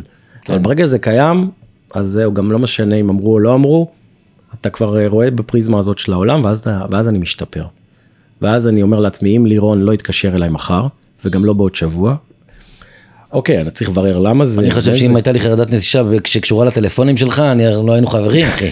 זה לא, אתה יודע, זה לא זה, לא יודע אם- זה קורה לכולם או רק לי, אבל אני יכול להרים לך טלפון, אתה אומר לי, אני כבר חוזר אליך, ואנחנו מדברים אחרי זה באוקטובר, זה לא... מי מרים טלפונים היום, חוץ מהבנק? דבר- שלח לי וואטסאפ, תגיד. אז רגע, אז בוא נמשיך רגע, בוא נמשיך רגע בסיפור, כי אנחנו כבר, אתה יודע, אני ואתה יכולים לדבר פה שלוש שעות. אז היה דיונון, ואחרי דיונון, מה? זאפ? אחרי דיונון הגיע חטא היוהרה, כי עשיתי 7-8 שנים בדיונון, הגענו למספרים. מטורפים, 140 מיליון, 14, ט- ט- אז בוא נקנה את זה. החטא אה, היוהרה. בוא נקנה את כן, זה? אני כבר בן 35, סך הכל ניהלתי די יפה. זה החטא הכי משמעותי ועדיף שיגיע כמה שיותר מוקדם, 35 זה די מאוחר, עדיף יבוא לך באיזה 23. אה, לא ידעתי. כן, אז יצאתי לפגוש טייקונים בישראל שסיפרו לי מה זה management buyout, כאילו שההנהלה קונה בעזרת כסף בחוץ את הח- את החברה. זאת חברה שהייתה לכאורה מאוד טובה לקנייה, הייתה של אוניברסיטת תל אביב, חברות של המדינה, של ההסתדרות, של האוניברסיטאות, אפשר לקנות אותם כי הם לא מאיש פרטי, אז אתה יכול אוקיי. להציע לגורם, למה אתה צריך, הצענו לאוניברסיטה, למה אתם צריכים להפעיל עסק אה, עסקי ומסחרי, קחו איזשהו down payment ו royalties לה- להמשך. ושכנעתי ובזכות יכולת אה, אסטרטגית שלי, כריזמטית ו- ו- וקצת שכל, באמת הצלחתי לשכנע את האוניברסיטה למכור את דיונון ושיהיה management buy-out, רק בדרך, כי הייתי יהיר, אמרתי זה ברור שאני מנהל את זה, אז גם אני אקנה את זה. הם אישרו באמת את המכירה ויצאו למכרז והחברה נמכרה לאופיס דיפו ופיטרו אותי. אז שכחתי לסגור. אפשר לסגור את הפינה הזאת. כן, אתה יודע, שנועלים את הבית, שכחתי את, ה, את החלון בלמטה, וואו. לסגור אותו. וכאילו, מה זה פיטרו? הציעו לי לנהל, להיות סגן מנהל סניף אה, ביגאל אלון, אז פחות רציתי. ו... ואז למדתי שיוהרה זה גם כן אה, חתיכת אה, דגל שצריך לשים לב אליו כשאתה מצליח במשהו ואתה באמת מצוין, מצוין. אגב זה יופיע גם בפרקים הבאים היוהרה, כאילו של החיים שלי היוהרה היא לא נעלמת מ-1 ל-0 וזהו אתה שוכח אותה היא משחקת איתך כשכבר דברים נרגעים ואתה נהיה בן אדם מאוד מאוד אה, ענב צנוע בגובה העיניים היא תקפוץ שוב. ברור. צריך כל הזמן לשים לב אבל uh, בעצם הלכתי לחפש את דרכי מחדש מחוץ uh, לדבר הזה ו... וגם שם נוצר יצר ההישרדות כי אמרתי אני לא עובד אצל אף אחד. כי אם עכשיו אתה עובד אצל עצמאי. מישהו אם אתה עובד אצל מישהו מגיע רגע שהוא אומר לך ביי ואז גם שאתה בקיצור אני יהיה לי עסק משלי לא זה ומאוד אהבתי שיווק ופרסום. והלכתי והצטרפתי כשותף למשרד פרסום וגם אני עצמאי שותף מביא את היכולות שלי גם מקבל הכרה כי השם שלי על זה וגם וואלה. פרסום, שיווק, דיגיטלי, סקסי, זה, אני, זה, יש פה 35. אסטרטגיה, יש קריאייטיב, יש זה, יש זה. רק אה, זה הייתה, בוא נגיד שזו היה אחד הכישלונות הכי גדולים בקריירה שלי, וואו. כי הוא כישלון בחירה. יש אה, כישלונות שאתה עושה משהו והוא לא מצליח. אתה מבשל עוגה והיא נשרפה. נשרפה. אבל יש לבחור בכלל דרך לא נכונה, טעות בניווט ממש. אה, ממש. כן, הלכתי למקום שצריך בו, אתה יודע את זה, צריך שירות לקוחות, צריך להיות מאוד מאוד, אה, למכור ללקוחות, להתחנף אליהם, לעטוף אותם, לא הכל אה, מדיד, הרבה דברים זה אלף ואחד דברים. לא אהבתי את זה. הייתי בפרונט, אה, גם לא להיות מזה? עצמאי, וזה לא התאים לי בכלום. המסדרונות הגדולים והיכולת שלי להזיז גייסות בדיונון פתאום נעלמו ונהייתי, נהייתי זה, זה שצריך למכור ולשרת. תראה, נגמר. לך האוויר שאתה מדבר על זה. וואי וואי, לא אוהב את התקופה הזאת, והדבר הכי, הכי טוב שיצא לי זה? זה, שנתיים. הכי טוב שיצא לי זה שחזר, פשוט החלטתי לחזור חזרה אה, למסלול הניהול, ויהי מה. ולא משנה שאמרו לי אתה לא יכול, אה, ירדת מהגלגל. אתה כבר Mm. לא, אתה לא בבורסת השמות, המנכ"ל המצליחן, כשסיימת את דיונון הציעו לי כל תפקיד בריטייל הישראלי. וזה. וואו. אבל לא רציתי, רציתי, אז יצאתי, אז לחזור היה מאוד קשה, זאת התקופה אגב שקיבלתי טלפון מחבר ש, ששנינו מכירים, אלי דהן, והוא אמר לי, תקשיב, אה, אני רואה שאתה מסתובב, יש איזה סטארט-אפ בקיבוץ רמת הכובש, הם אה, קוראים לזה זאפ, הם רוצים להשוות מחירים, אתה רוצה, אתה יכול לנסות להצטרף לשם. זה אני- לא גדול, יש שם זה וילה לא קטנה. גדול, יש שם איזה יזם שהוא גם קצת אה, משוגע, לא משלמים משהו, וזה אולי 11 עובדים ביום יפה, כולל האם מהבית ילדים.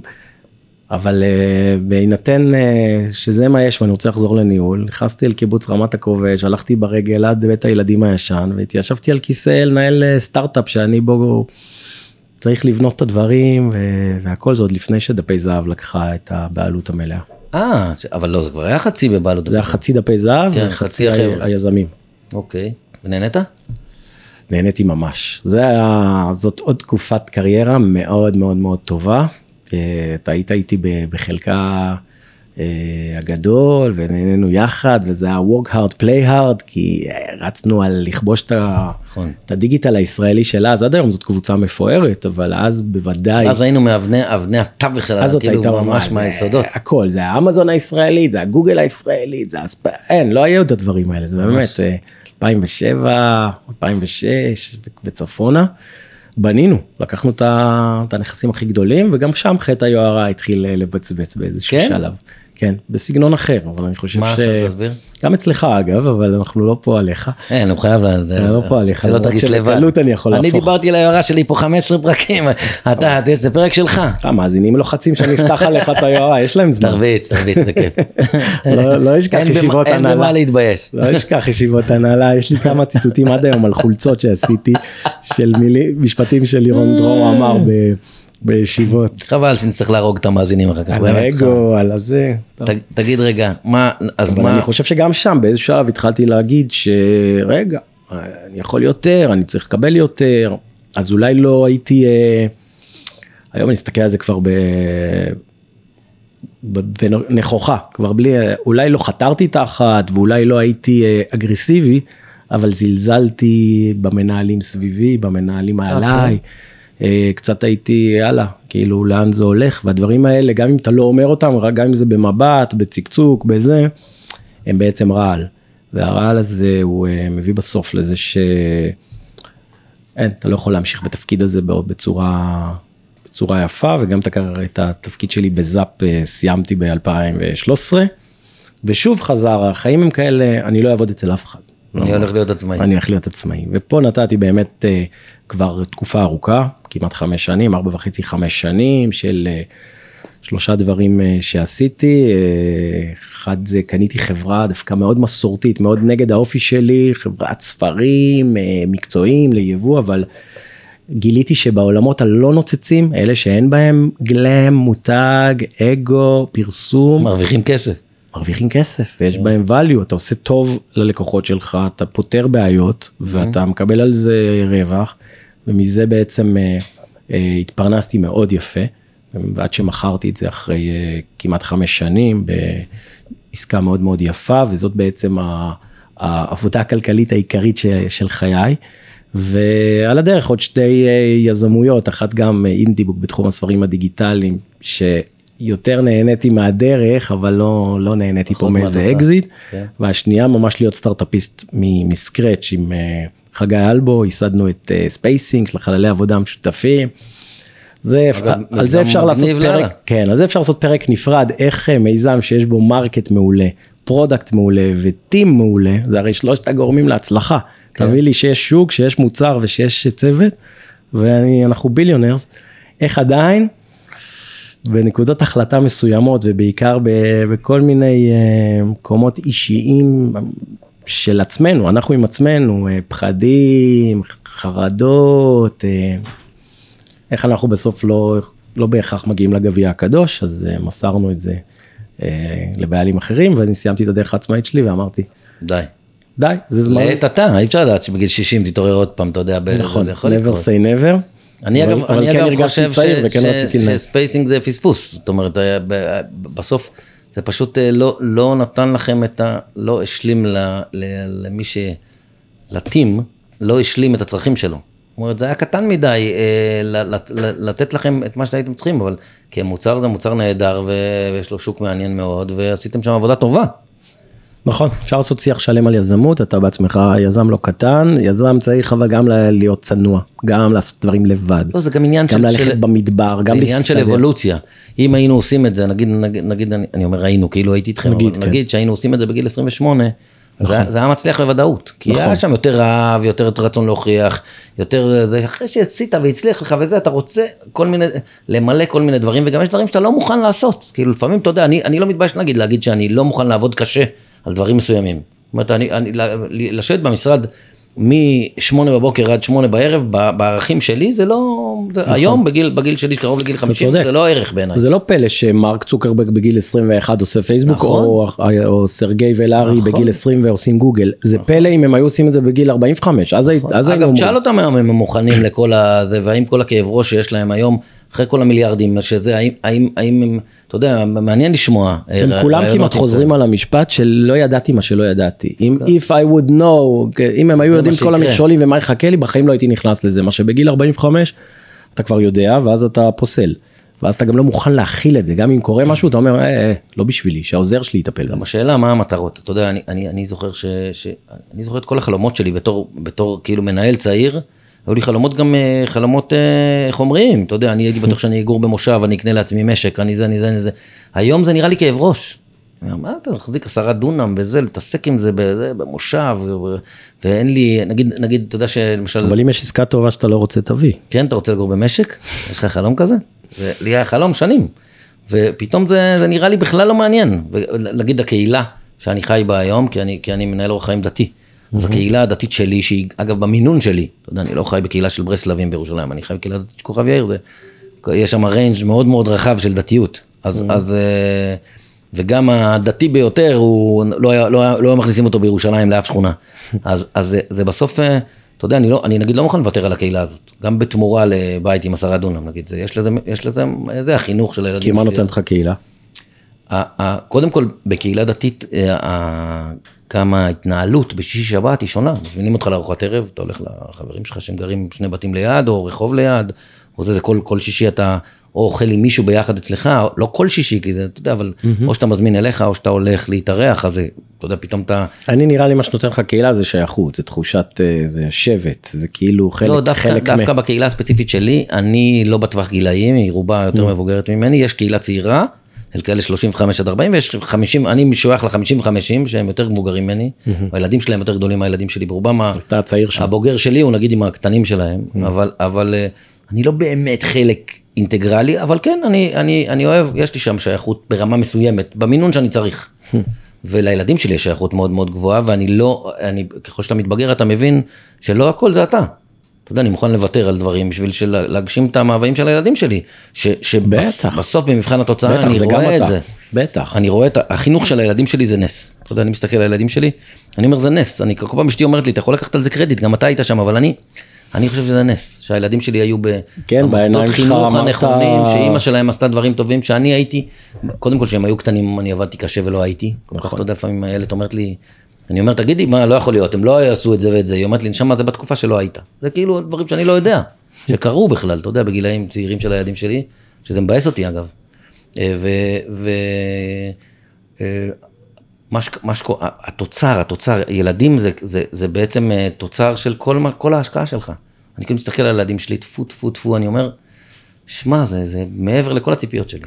אין, אין, אין בזה הפתעות. אתה רואה ילדים ואתה יודע מי ההורים ובאיזה אורח חיים ומה זה, זה נדיר מאוד. אה, אין, אין בזה הפתעות. זה בצ... כן, בסוף זה הזרעים שאתם שמתם וההכוונה שאתם נתתם והמילה הטובה והמילה שנתנה גבולות, בטח. ואתה, שאתה שומע מישהו אומר, נגיד, נגיד הרבה פעמים, סליחה, זה, זה אולי יהיה יאיר מה שאני הולך להגיד, אבל אני הרבה פעמים שומע מישהו אומר, הקטן עושה לנו המון צרות, כאילו, אתה יודע, וזה, ואז אני, אני, אני, אני כאילו אומר, אם מישהו היה עושה reverse engineering לאיך זה קרה, אני בטוח ש, שלהורים יש אה, חלק בדבר. אה, ברור, אני תמיד מצחיק אותי ששולחים, אני לא ביקורתי לזה, ואני מבין שיש תעשייה שלמה שעובדת בזה, אבל שולחים ילד בן 6 לפסיכולוג. ילד בן חמש, ילד בן שבע. זה, רק אצלכם ברמת אביב. כן, שולחים אותם לפסיכולוגים. איך יכול להיות? כאילו, איך אמרת, נשמה מגיעה, כן, טהורה נקייה. נקייה. לא, זה לא השלב שהילד אה, סיבך את החיים שלו. ממש מסכים. זה מישהו מסבך לעצמו ושולח את הילד בימי רביעי כדי שהוא יפרוק את התקפי הזעם שלו. בול. ו... אז אנחנו לא פה בסשן על זה, אבל וואו וואו, בהורות יש כל כך הרבה כן. טעויות. תגיד, תגיד, אה, אה, אה, הוצאתי אותך מחוט המחשבה. לא, האמת שיש לי עוד הרבה מה לשאול, רק אנחנו כבר כיסחנו את האימא של הזמן שלנו, אבל אני, בוא נזרום מקסימום, או, ש, או, ש, או, ש, או שנחתוך, או שאנשים יצטרכו לסבול אותנו עוד כמה דקות, לא יקרה להם כלום. תגיד, אה, אה, אז, אז אה, אתה אומר עשית... את היית עצמאי ואז חזרת חזרה לזה והיום היום אתה מה אתה עושה? היום אני הכי נהנה לנהל חזרתי לנהל את מדלן בזמנו אתר אינטרנט אה, בתחום הנדל"ן שמצליח אה, מאוד ויפה והכל. השארת שם גם אחלה יורש. טל כן מוכשר מוכשר באמת אפרופו ילדים יותר טובים מאיתנו בהרבה דברים וטל הוא באמת אחד הדוגמאות. הוא אגב אה, אין לו אין לו אין לו מחלה של יהירות בשום בשום סעיף. טל, ילד הזה הוא לא מכירים אותו אבל ניתן עליו כדי שזה ישמש את האחרים. אין לו מחלה של יהירות, מצד שני יש לו מנוע אה, הצלחה גבוה מאוד, כמו שלך ושלי. כלומר הרצון שלו להגיע להישגים הוא מאוד לא חלבי, הוא מאוד קילר. מצד שלישי הוא טיפוס לומד אולי מהכי גדולים שראיתי. ספר לי איך זה קורה, תסביר לי איך, oh. תלמדו אותי, תראו לי. בן אדם סקרן לומד, אחרי שלומד גם מאמץ. שילוב מאוד מאוד מאוד חריג. אני מעריץ את הענווה של, אה, של מנהל מצוין, אני מעריך שהוא יכול להגיע רחוק עוד יותר. וענב מאוד מאוד. ומפרגן, נכון. אתה יודע שיש לו תכונה, הוא, הוא הראשון לפרגן לכל דבר טוב. אני, אני מקבל ממנו פידבקים על הרבה מאוד אה, דברים שאחרים זה עובר לידם, והוא איש נורא מפרגן, אני מאוד אוהב את זה אצלו. עכשיו למדתי עוד דבר שאתה רואה, אפרופו עליו, אם הוא טוב בזה והוא משתמש בכישורים האלה, אז גם הוא עושה ספורט כמו שצריך. אה, כן? הוא אבא מדהים, וואו. הוא חבר נפלא, כלומר בדרך כלל אנחנו נוטים להגיד, טוב, ההוא מעולה בעבודה, אבל הוא חרא בכל שאר הדברים. לא, לפעמים בגלל שאנחנו מוצאים את הסנטר ויודעים לזקק את התכונות הטובות, תסתכל על, על, עליך היום, על זה, דברים שהם כבר פועלים טוב, אתה לא עובד בהם יותר קשה או יותר במאמץ, אתה פשוט נהיה טוב בכל מכלולי החיים שלך. לדעתי היום אתה לוחץ פחות בעבודה, משיג הישגים יותר גבוהים, לוחץ פחות בהורות, משיג הישגים יותר גבוהים, נכון. לוחץ פחות בכל דבר, פשוט אתה עושה אותו יותר נכון. קופל ת, תקנה כזה חמסה כזאת בשוק בחיפה של הימאים, שים לך בכיס, פתחנו עליך פה, חבל על הזמן. זה, אבל אומרים עין הרע לאנשים שאוהבים. זה נכון. זה נכון. בכלל, אני, אני חושב שהעין הרע מגיעה ממי שמאמינים בה, מי שלא מאמין זה לא... זה... אתה אימא שלך מאוד מאמינה בזה, לא? אמא שלי מאמינה וגם אני מאמין כבר. וואי, וואי, וואי. אפילו עשיתי טקסים לעשרה, עם כל, כן? ה... עם כל זה שאני uh, מתקדם מערבי וזה, אני עדיין מאמין שיש דברים ש... אשתי יש לה איזה רב אשכנזי, אשכנזי, שהוא בודק לה, עושה לה כל מיני דברים שזה ניקויים, עניינים בזה, אני אומר לה, תגידי, מה יהיה עם כל הטקסים הפגאנים האלה? אל תתערב. לא מזיק. אל תתערב. בדיוק. אני לא מתערב. שלא פתחתי פה עכשיו, יצאו עליי. ת, ת, אז, אז, אז בעצם עשית מדלן ו... והיום אני בסיבוס, הנה אנחנו מתארחים פה בסיבוס, סודקסו, חברה גדולה, באמת, פעם ראשונה שאני מנהל, וזה מראה שגם בגילאים יותר אה, מתקדמים של הקריירה אפשר לגעת בכוכבים יותר גבוהים, מנהל חברה שהיא גלובלית. בוסים שלי יושבים בפריז. יש לה בעלים צרפתי. בעלים צרפתים זה, זה, זה שלוש פעמים מורכב, הם אה, לא יבינו את זה בעברית, אז אני יכול להגיד, זה פעם אחת זה גלובלי, אתה בעצם מנהל משהו שהוא לא רק ישראלי, שתיים, הם מצרפת, שזה מורכב, התרבות הצרפתית והתרבות הישראלית, בוא נגיד מאוד שונות. הם, 아, אה, לא. כן, הם רואים בנו הם מזרח תיכוניים, ואנחנו רואים בהם מתנסים ארוגנטיים, הם רואים בעצמם ערש התרבות, האומנות, הציור, הפילוסופיה, ואנחנו אומרים, הלו, הלו, אנחנו סטארטאפיסטים. וגם הם מפריז, שפריז זה בכלל, זה כאילו העיר הכי מתנשאת בעולם. אה, באמת? לא? כן, זה כאילו בפריז מסתכלים על מרסיי ואומרים מה זה קשור אלינו. וואו. אבל זה אתגר פעם אחת, שזה בשבילי נהדר, כי אני חווה פתאום אה, שכונה חדשה, דיסציפלינה חדשה, אני לא צריך להסתדר עם משה מהחדר ליד, אני צריך להסתדר עם uh, פרנסואה. בכוונה שם בדוי, שלא ייקח את זה זהו, זה ללב. לא מסתדר לי פריז, פרנסואה. דבר שני, חברה גדולה, חברה מגלגלת הרבה מאוד, כבר אה, באמת מספרים של מעל אה, מיליארד וחצי שקל, ביזנס ווליום, שזה בשבילי אה, צ'אנק גדול, דואגת לשירות, אחריות 24/7, וזה זה סוג של חברת פינטק, בנקאות, זאת אומרת, אנחנו... אני נדרש פה ליכולות שלא, שלא בהכרח באתי ואמרתי, טוב, אתם מקבלים פה מישהו מנוסה, גרון אפ, ומה שנקרא, תהנו ממני ואני אלמד אתכם את כל מה שאני יודע, מאמן כדורגל שאימן את אה, כל הגדולות והוא בא, לא, לא המקרה, אני גם לומד תוך כדי, אני גם אה, דברים שאני חזק בהם, אבל אני גם לומד, גם מגלה, גם אה, מתאתגר, ואותן תכונות שעבדו בגיל 28, אם מזקקים אותם אה, גם כמה שנים קדימה, לא אגיד כמה, אז הן עובדות. אתה צריך ללמוד, אתה צריך להיות סקרן, אתה צריך לתת לאלה שיותר טובים ממך אתה לעשות. נהנה, אבל נראה לי, יש לך ניצוץ עכשיו שאתה מספר את זה. אני רואה כן, את שאני הניצוץ בתשוקה. אני נהנה לבוא לפה כל בוקר, חברים שלי אומרים לי, לא ראו אותי עובד כל כך חזק וכל כך קשה וכל כך מחובר למותג כמו פה הרבה עוד פעם שנים. הצלחת לעבוד על כולם. הפעם אני באמת באמת על זה. שיש לך- ניצוץ בעיניים ממש. אני על זה והחברה צומחת הרבה בגלל שאני מאוהב בה. אז כאילו אני משדר את זה גם לפגישות ולקוחות ולעובדים וזה זה עוד אה, נתון הצלחה. כשאתה בא... חלום שלי שיהיה לי כרטיס סיבוס, תדע, לאף פעם לא קיבלתי, אני, חלום שלי שזה, אתה לא יכול להגשים לי אותו, אבל, אבל יש לי חלום. לא, אני גם אוהב שדברים שאתה, אני למדתי עליך, דברים שאין לך, אתה מעריך אותם יותר, ולכן אנחנו נשמור את זה ככה, לירון. אנחנו לא ניתן לך את הכל, אני גם לא אענה לך לכל לא, שיחה. סמל-. סטטוס שאני לא, עוד לא הגשמתי, שיהיה לי כרטיס סיבוס. אבל בסדר. יפה, אבל יש תשמע, לך פודקאסט. כן, יש לי פודקאסט. אתה לא- נהנה? הוא לא- שלי אגב. הוא לא שלי, הוא של המאזינים, אני, מה אני בדבר הזה? כן, אבל אתה אתה מאפשר לכולם אה, אני, דרכך. אני תמיד נזכר במה שאמרה לי אה, אשתו של הרב אה, יוסי גל, שאני מת עליו, שהיא אמרה לי, תשמע, חסיד אמיתי לא מתעסק בעצמו. אז אני כל הזמן מנסה לעשות חסידות בדבר הזה, ובעצם לא, מה, מה, זה, מה זה משנה? מישהו נתן לי את היכולת לשבת ולשוחח עם מישהו, וזה יוצא מעניין. אז אני אומר, תשמע, אתה יודע כמה דברים אפשר ללמוד משיחה בין שני אנשים? תחשוב ש... קודם כל, אני רוצה להגיד לך שאפרופו הפתיח שלנו והשיח וזה, היית הכי אותנטי ש... כן? ששמעתי. וואלה, אה, זה בגלל הרבה שאתה עושה זמן. פינג פונג ומדברים מהר, אז אין זמן לח- אין זמן לחשוב זמן על אה, לחשוב. זה. יש לי לא, שאלה אליך, אתה בחרת את השם של הפודקאסט? כן, אני ו... אז, ו- אז, הי- אז הי- כולם היו קוראים לו עושים טוב, אתה הלכת על עושים טוב מאוד. לא, אז שאלה מעולה. מאיפה זה בא? קודם כל קראתי לזה עושים טוב, ואז איילת אמרה לי, "תס- תכתוב מאוד. באמת? וזה נהיה, ולקחתי את זה, וזה נהיה עושים טוב מאוד. כי מה? וזה, כי, זה כי- דורש אה, כל- פתאום להיות, מה, להוסיף את האקסטרה מייל, לעשות ה- יותר מהרגיל? לא, הפודקאסט הזה הוא נולד, אנחנו עכשיו עשינו שיח של חברי עסקי, הפודקאסט הזה נולד כדי להסביר את ה- את הנוסחה שלי להצלחה בעסקים. והנוסחה שלי שמצליחה לי, היא שאני עושה עסקים ממקום רוחני ולא רק ממקום גשמי. שעשיתי המון שנים רק לטובת עצמי, והדרך שלי לשנות את זה, היא הייתה להתחיל להשפיע למען אחרים, לעשות דברים לא רק למען עצמי. כי הטבעי שלי הוא לעשות למען עצמי, אני לא מתבייש בזה. אני אומר, אני הטבעי שלי, אני רוצה לאכול כמה שיותר, ליהנות כמה שיותר, לעשות fun, כמו, אתה יודע, בסוף בני האדם בחלק החייתי שלהם, הם רוצים לאכול ולהתרבות. זה מה שהם רוצים, בחלק החייתי שלהם. החלק האנושי שלהם, יש בו משהו אלוקי. יש, יש בנו ניצוץ אלוקי, שבעצם החלק האלוקי הוא רק משפיע. מי שמאמין כמובן, כן? הקדוש ברוך הוא, הוא רק משפיע טוב, הוא לא עושה שום דבר רע. גם מה שנראה לנו רע הוא בסוף לטובתנו. לדעתי זה ממש אה, גם למי שהוא, אני מאמין, אה, אני אגב מסכים איתך אות באות, אות באות, אבל גם למי שלא מאמין ב... לא יודע, ב-to do good וברוחניות, כי אומר מה, אני עשיתי מספיק טוב ולא קיבלתי. אפשר לחשוב על זה גם ריאליסטית, אפילו הביטלס כתבו על זה end in the end, the love you take is equal to the love you make. אם אני מה, מה, מה, שופך עליך אהבה, אין מצב שאני לא אקבל מזה חזרה. לא בגלל שזה יגיע לי בעוד חודשיים, טלפון ו... מה שאני אומר, אתה תשפוך עליי אוטומטית באותו רגע, כי אתה תרגיש, הופה, אז ואז אני אתמלא מזה, ואז אני אוכל לתת לעוד, ואז אני אוכל לתת... אני אגיד לך איך זה עובד. זה ממש ככה. אני אגיד לך איך זה עובד אם צריך לפרוט את זה למשהו שכלי, כי בסוף רוחניות יש בה הרבה דברים שהם לא שכליים, שזה בעיה.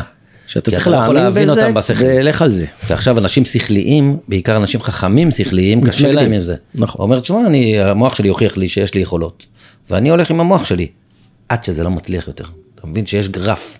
הרף, מתי מתחילים להאמין, לצערנו, שקורים דברים שאי אפשר להסביר אותם, אתה יודע, שפתאום נהיה איזה, איזה, שיש לך איזה אובדן גדול, שפתאום פשטת את הרגל, שפתאום זה, אז פתאום אתה מתחיל לדבר עם כל מיני כוחות עליונים. למה זה קורה רק שם? למה אתה לא עושה את זה שטוב לך? למה שטוב לך אתה לא אומר תודה שאתה נושם בבוקר? זה לא טריוויאלי. זה לא טריוויאלי, אני מכיר מלא אנשים בגיל ברור. שלנו שלא קמו בבוקר סתם. מדום לב, נכון? אז בסוף, אז, אז, אז, אני אומר, תראו, אם אני מחפש את זה, כאילו רגע לפרוט את זה שכלית, לעשות מעין מניואל כזה, אז אני אומר, אין בעיה, תעשו למען אחרים בהתחלה ממקום אנוכי. ממקום אנוכי. תגידו, אני עושה למישהו אחר, כי אני מקבל מזה בחזרה. בסדר? תתחילו משם. ברגע שהשריר מתחיל להיות מאומן, השריר שאתה עושה למען אחרים, ברגע שהוא מתחיל להיות מאומן, זה כבר נעשה באופן אוטומטי. כמו שאתה לומד נהיגה, אתה לא חושב, בהתחלה אתה חושב, אני לוחץ קלאץ', אני משחרר אותו קצת, אני מכניס הילוך, אני נותן גז, אני זה, אחר כך זה אוטומטי. נכון. אז תאמן את השריר הזה, לעשות למען אחרים. עכשיו, לעשות למען אחרים, זה לא רק לגייס כסף ל- או ללכת לארוז חבילות מזון בפסח. לעשות למען אחרים זה מלא דברים. זה זה שיושב פה במשרד ליד והוא מתוסכל ואתה לא רואה אותו כי אתה רואה רק את עצמך. תכניס אותו שנייה למשרד, שאל אותו מה איתו. כל אחד יכול לעשות את זה ממקום אה, שמתאים לו. יש אחד שאוהב לארוז ויש אחד שיש לו יכולת לתרום כסף ויש אחד ש... אם אתה שיודע מעלה לצבוע לתודעה, בתים, צריך- ואני יודע לשאול מה שלומך ולהתעניין. ולהכיל ולה, ולראות ולהכיר או לא. עכשיו אה, אתה, אתה צודק צריך להתחיל בזה מהמקום הבסיסי האנוכי. ברגע שאתה מעלה את זה לתודעה, אני נחמד, יהיה נחמד אליי, אבל ברגע שזה נהיה באוטומט, אז אתה גם נחמד למאה. אגב, לא כולם אה, נחמדים חזרה, כי ככה זה בחיים. זה לא אבל- רלוונטי, אבל בגלל שזה כמו, כמו שאתה מזמין לסעודת ראש חודש, ולא כולם יזמינו אותך חזרה, לא נורא, הכל בסדר. בכלל לא רלוונטי. זה לא רלוונטי. נתת דוגמה מעולה, סעודת ראש חודש למשל, סליחה, זה חג, אני חוגג את החודש, זה זמן רוחני בעיניי, שאני חוגג, ואני רוצה שהחברים שלי האהובים, אגב, אני לא, אני לא מזמין כל דכפין לסעודה אה, הזאת. כי אותי הזמנת. אז אתה, אני אוהב אותך. אה, יפה. ואני מזמין אנשים אליי הביתה, אנחנו עושים סעודה עם יין ומוזיקה וכולי וזה, ומדברים קצת קצת אה, רוחניות, כי, כי אני נהנה מזה, קודם כל אני נהנה, אתה יודע, להזמין את האנשים בזה, אבל נגיד אחד הדברים שאני הפסקתי להתעסק איתם, באיך זה נראה, מה יחשבו עליי, האם התפריט הוא מספיק עשיר או לא מספיק עשיר, האם היה, היה זה, איך הגינה נראית, מה, אז, אז כמובן שאני אעשה, יודע, את המקסימום, לא, לא, לא מכבד אוהב אנשים פסטרמה ופיתות. אבל בסוף, בסוף אני לא, זה לא מעניין אותי מה חושבים עליי. בסיטואציה הזאת, שאני בן אדם שמאוד מעניין אותו מה חושבים עליו, ב, כאילו במוצא של הדבר הזה, בסדר? אני מנטרל, את- מנטרל את זה, אני אומר, אני חוגג משהו ביחד עם החברים שאני אוהב, אני מזמין אנשים שאני אוהב, ו, ו, ואני לא מתעסק עם אה, מישהו, כן התחבר, לא התחבר, אם זה היה לו יותר מדי רוחני, פחות מדי רוחני, אם היין היה טעים לו, לא היה טעים לו. זה לא, פעם התעסקתי בזה, אני לא מתעסק בזה, זה לא מעניין אותי. אנחנו זה בדיוק סוגר את הפודקאסט על מה שהתחלנו איתו תדמית או אותנטיות אז ניקח נכון. את זה לעולם השיווק תמיד שואלים אותי כי אני נחשב אה, סך הכל ב- שיודע איך לבנות מותגים. אז שואלים אותי איך בונים brand? איך בונים מותג? תן את הטיפים שלך. עכשיו כמובן אני יכול לעשות manual של 20 אה, דברים אה, לבנות מותג אבל בסוף לא נעים להגיד שהמותג הכי טוב הוא זה שה product שלו הוא הכי, הכי נכון והכי משקף את זה. קח לדוגמה את אה, וולט, וולט הוא מותג טוב כי ה product מעולה וה service מעולה. אז אתה, אז הוא לא בגלל שהם עושים פרסום ואומרים אה, ומצרפים אליו דוגמנית. משמעית. אז, אז בסוף גם, כשמישהו שואל אותי על פרסום, אני תמיד אומר לו שברסט, המפרסמים הכי גדולים זה המסעדות הכי גרועות. בדיוק, תמיד איזה מסעדה טובה לא-. לא צריכה פרסום. אז גם אנחנו, התדמית האישית שלנו היא בסוף ה product שלנו. ככל שה product שלנו האישי יותר טוב בהרבה מאוד תחומים בחיים. ה brand שלנו יהיה הרבה יותר נוצץ. ממש מסכים איתך. תגיד, איפה, איפה, איפה, עכשיו אני רגע מוציא אותך מה... מה זה, א- איך אתה עם כל החלק הרוחני? איפה זה בא לידי ביטוי בחיים שלך? בדיוק אתמול עמדתי מול העובדים ו- ודיברתי וטועים לחשוב בי אה, כי אני כזה אשכנזי עם עיניים כחולות, מרמת אביב. אה, מכיר את, מכיר את העולם, מכיר את המקומות. אבא שלי היה שומר כשרות, שומר שבת, חובש כיפה, הולך לבית כנסת. באמת? סבא שלי גבאי בית הכנסת, דוס אמיתי. כלומר, קודם כל גדלתי בבית אה, אני לא ידעתי את זה. מאוד מאוד מאוד דתי בצד הזה, ומאוד מאוד אה, קפדן, ואני בגלל זה יודע המון על היהדות, ולמדתי דף יומי של גמרא. כמו שעשיתי. עם עם הרב... אה, עם הרב קובלסקי. והרבה זמן, הרבה שנים, וכמו, אבל יש לי חשבון עם, יש לי עניינים עם היהדות, בגלל האירועים שקרו לי בגיל אה, יש לך 18. חשבון כאילו עם אלוהים על הדבר זה לא הזה? חשבון, אבל אני לקחתי את זה למקום אחר, שראיתי שאבא שלי, שבעיניי היה צדיק גדול, אה, לא תוגמל על זה בחייו, אולי מתוגמל על זה בעולם הבא, ואולי המשפחה שלו מקבלת מזה הרבה נקודות כנראה, אבל אה, אז אמרתי, אני אעשה את זה קצת אחרת, ומצד שני אני מכניס המון המון רוחניות, אני קורא המון, לומד המון, נמצא בהרבה מאוד אה, סדנאות, מהלכים, אני מאמין מאוד בקרמה, אני מאמין מאוד באיזושהי עין שלישית, באיזושהי השגחה. אני אומר תודה כל בוקר ומודה אני כשאני קם, ואני מסתכל ומנסה כל הזמן לראות את הדברים הטובים בחיינו ולקבל את הדברים הרעים כשיעורים וללמוד מהם. כלומר הרוחניות אה, טבועה בי, אבל אני לא דתי. לא, בסדר, רוחני, רוחני. אני עוד- הדתי, תמיד אני מסביר, אגב, בכל פרק שאני שואל מישהו אה, שהוא לא מקיים אורח חיים דתי, כי אני לא מאמין במילה הזאת חילוני, אבל מי שלא מקיים אורח חיים דתי, אז אני מדבר איתו על רוחניות, אז הוא אומר, אה, תראה, לוקחים את הרוחניות לעולם דתי. הח- החלק הדתי של הסיפור, הוא ברגע שהרוחניות מוטבעת בך, אחד הדברים שאתה רוצה זה להעצים את הפעולה שלה בתוך המערכת. ואז יש טקסים. ו- ואז יש פעולות רוחניות, זה לא טקסים, כי טקס זה, זה לא באמת משהו שהוא עובד. טקס, אתה יודע, פגאני, הוא טקס, בשביל, לשם הטקס. אני מאמין בטקסים. אבל הטקס שנתיישב סביב שולחן הסדר, נשים יודע מה קורה? בוא נדבר על- נקרא על- את אותו סיפור ביחד. רוצה לדבר על ליל הסדר? באותה שעה כל הארץ. הוא טקס יפהפה. רוצה לדבר שנייה על ליל הסדר רוחנית? כן. ליל הסדר, קודם כל ברוחני אין זמן בזמן, זאת אומרת ש- שבכל יום מתרחש אותו יום רוחני. אם ב- בליל הסדר מתרחשת יציאת מצרים באמת. אנחנו לא נמצאים בי- בקריאת ים סוף, אבל היא מתרחשת. ברוחני היא מתרחשת, הפעולה איך? הרוחנית, כי, כי העולמות הרוחניים אין בהם זמן. אוקיי. הרי איך אתה מקבל אה, פתאום איזושהי, אה, אה, קור, קורה לך משהו ופתאום אתה חוזר באותו רגע להיות אותו ילד שהיית בגיל חמש, איך זה קורה? זה רוחני.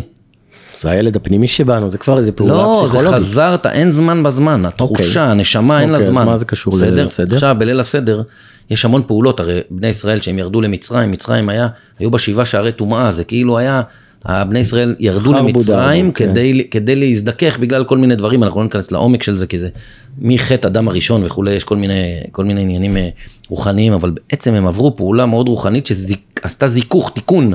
ל- לכל מיני אה, כוחות לא טובים שהיו בהם ושהם היו צריכים להתנקות ביציאת מצרים, בקריעת ים סוף, כל הפעולה הזאת היה בה איזה זיכוך לעם ישראל והזיכוך הזה קורה עוד פעם עכשיו ב- ביום של ליל הסדר, ליל הסדר עצמו המילים של ההגדה שאנחנו חושבים שאנחנו קוראים סיפור, יש בהם סודות, בתוך האותיות האלה יש סודות שגורמים לזיכוך של הבן אדם. ת- תיקון הפה למשל קורה בפסח, תיקון הפה.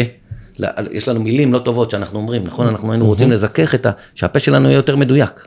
ב- ב- עזוב להיות דתי, בכלל כל בן אדם היה רוצה לא לדבר מילים לא טובות, לדבר רק טוב, להיות מדויק בכוונה שלו, לא ללכת מסביב. אז, אז פסח למשל זה חג שעושים בו את תיקון הפה. הקריאה של ממש מתקנת מסכים. את הדבר הזה. ממש מסכים איתך. ובטח שזה קורה בקבוצה וזה קורה באותה עת, באותו, מק- בכל הארץ, אז זה עוד יותר אפילו, חזק. לק- יש, יש סיבה אבל זה אפילו קורה לי לקבוצה. גם אה, כשאני שר התקווה.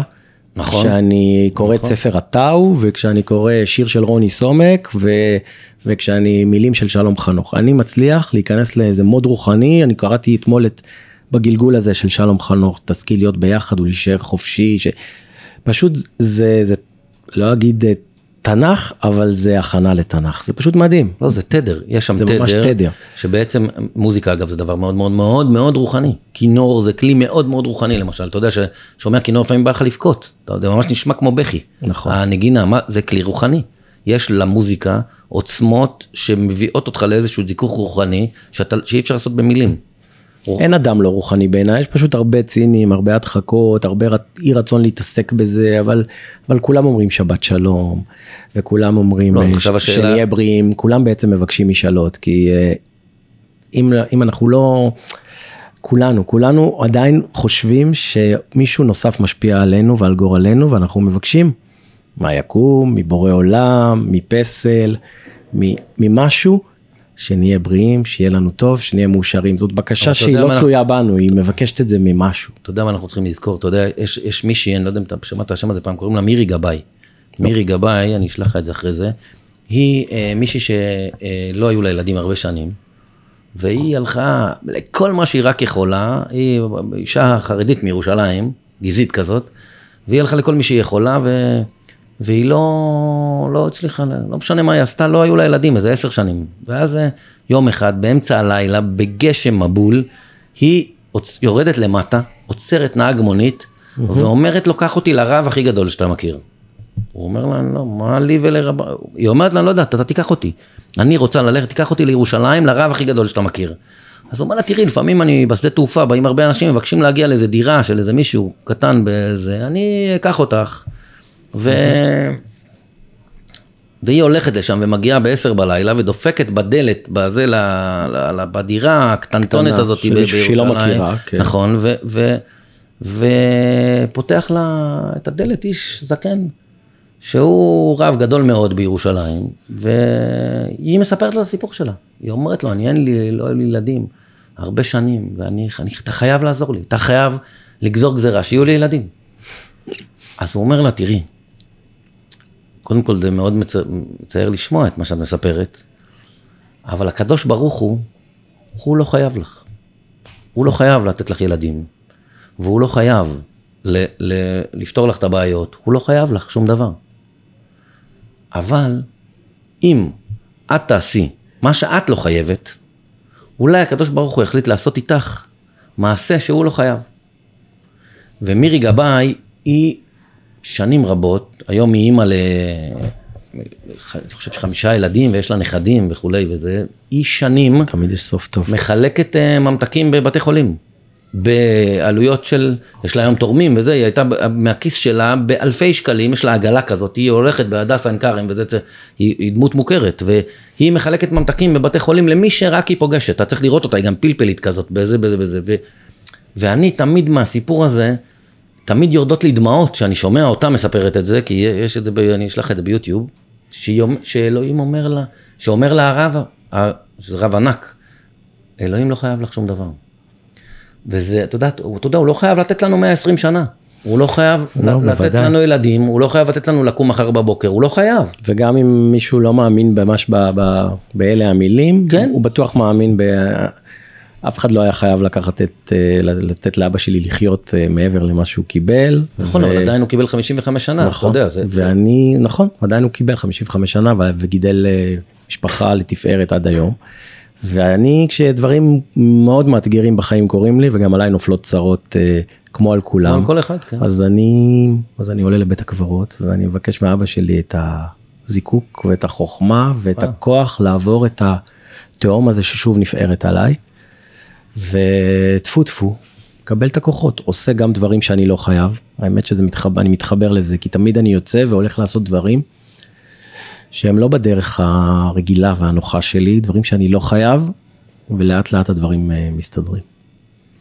טוב, אחלה, אחלה, פינאלה. הנה עוד פרק אגב שנצטרך לחלק אותו לשני חלקים, כי היה לנו כיף אה, כן? לדבר, כן, כן, חרגנו ווי ווי מהזמן שלנו, אבל אנחנו נחלק את זה. אתה רוצה, אה, יש לי שתי, שתי בקשות ממך. הראשונה, בדרך כלל כשאנחנו מסיימים כל פרק, אני שואל את המרואיין שלנו, איזה מעשה טוב מאוד בא לו לקחת על עצמו. הוא לא חייב אגב. כמו שאמרנו, mm-hmm. אבל אתה יודע, משהו שבא לו לעשות טוב מאוד מעבר למה שהוא עושה ברגיל. אז תחשוב על זה. והשני זה איזה שיר אתה רוצה שישמיעו בסוף הפרק שלך. וואו, אז על הראשון אני גם יכול להגיד, אני, אני, אני לא, אני מאוד אוהב לעזור, אבל אני אוהב לעזור בדברים שאני גם יכול להביא ערך עצום הרבה יותר מאשר, אה, מאשר איסוף סלי מזון ש, לא, שזה לא. מכובד, אז אני מוכן לעשות מנטורינג. לכל בחור, בחורה, תלמיד, תלמידה, יזם, יזמת צעירים, ש... או אנשים שסתם דרכם לא ברורה להם קדימה, ואני אוכל לקחת, איך אמר סטיב ג'ובס, קשה לחבר את הנקודות קדימה, אבל הרבה יותר ברור לחבר את זה לאחור. אז אני כבר יודע לחבר את הנקודות שלי אחורה, ואני יכול ללוות למשך שנה. וואו. אה, מישהו ש... מה אתה אה, אומר? הדרך עוד לא ברורה לו. וואי וואי איזה הזדמנות יש פה. מקצועית אנחנו נותנים אותה רק לאחד, אבל תשמעו. או אחת. או אחת, כן. אז חברים, יש פה הזדמנות של החיים. בוא נשמע, שנה? לא צחוק. כן, נעשה את זה כזה עם איזה... כל הכבוד. מפגשים, ושיר אני רוצה את אה, בגלגול הזה, של שלום חנוך, כן. יאללה, קיבלת. תודה רבה איתן שפינית לנו את הזמן שלך, שתדע שאני מאוד אוהב אותך ותמיד נהנה לשוחח איתך, וכן ירבו. תודה לירון. חג שמח. חג שמח.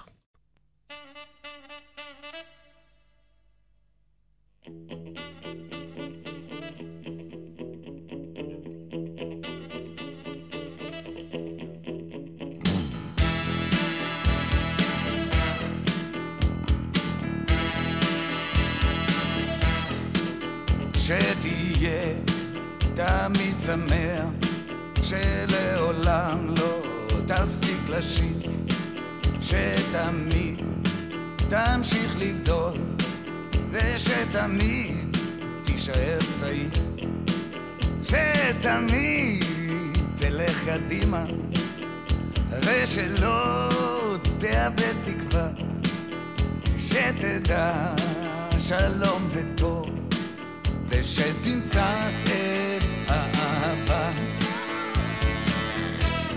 בואנה, בואנה, בואנה.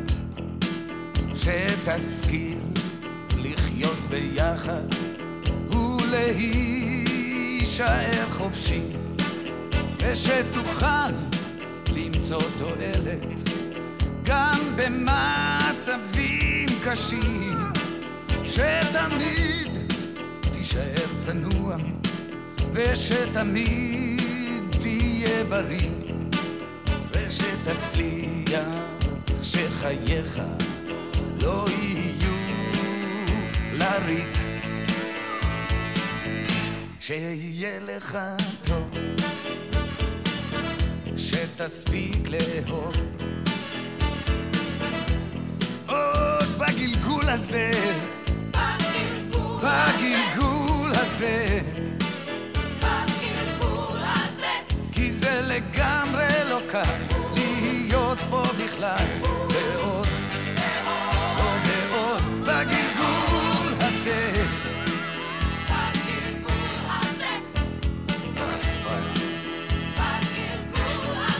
שתהיה לאחרים כמו שאתה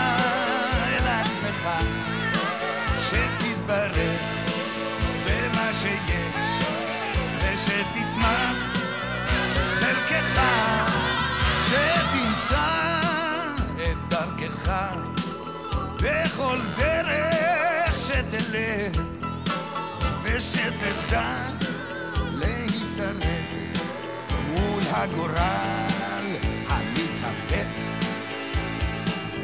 שיהיה לך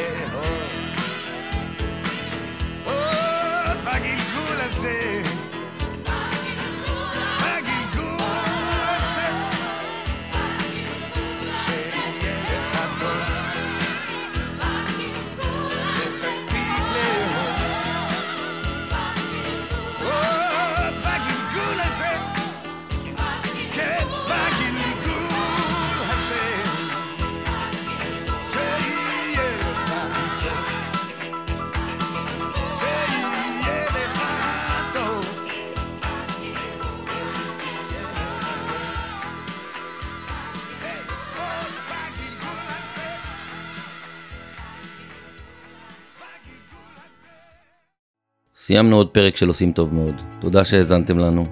אתם מוזמנים לעקוב אחרינו באפליקציות הפודקאסטים המובילות אה, ספוטיפיי, גוגל פודקאסט או אפל פודקאסט, ותוכלו למצוא אותנו גם באתר שלנו עושים טוב מאוד נקודה אונליין, או לירונדרור.co.il. ולמי מכם שיש לו סיפור מעניין על עשייה טוב, באתר שלנו תוכלו להשאיר פרטים, לספר את הסיפור שלכם, ואולי אפילו נארח אתכם אצלנו לעוד איזה פרק מעניין. תודה ולהתראות.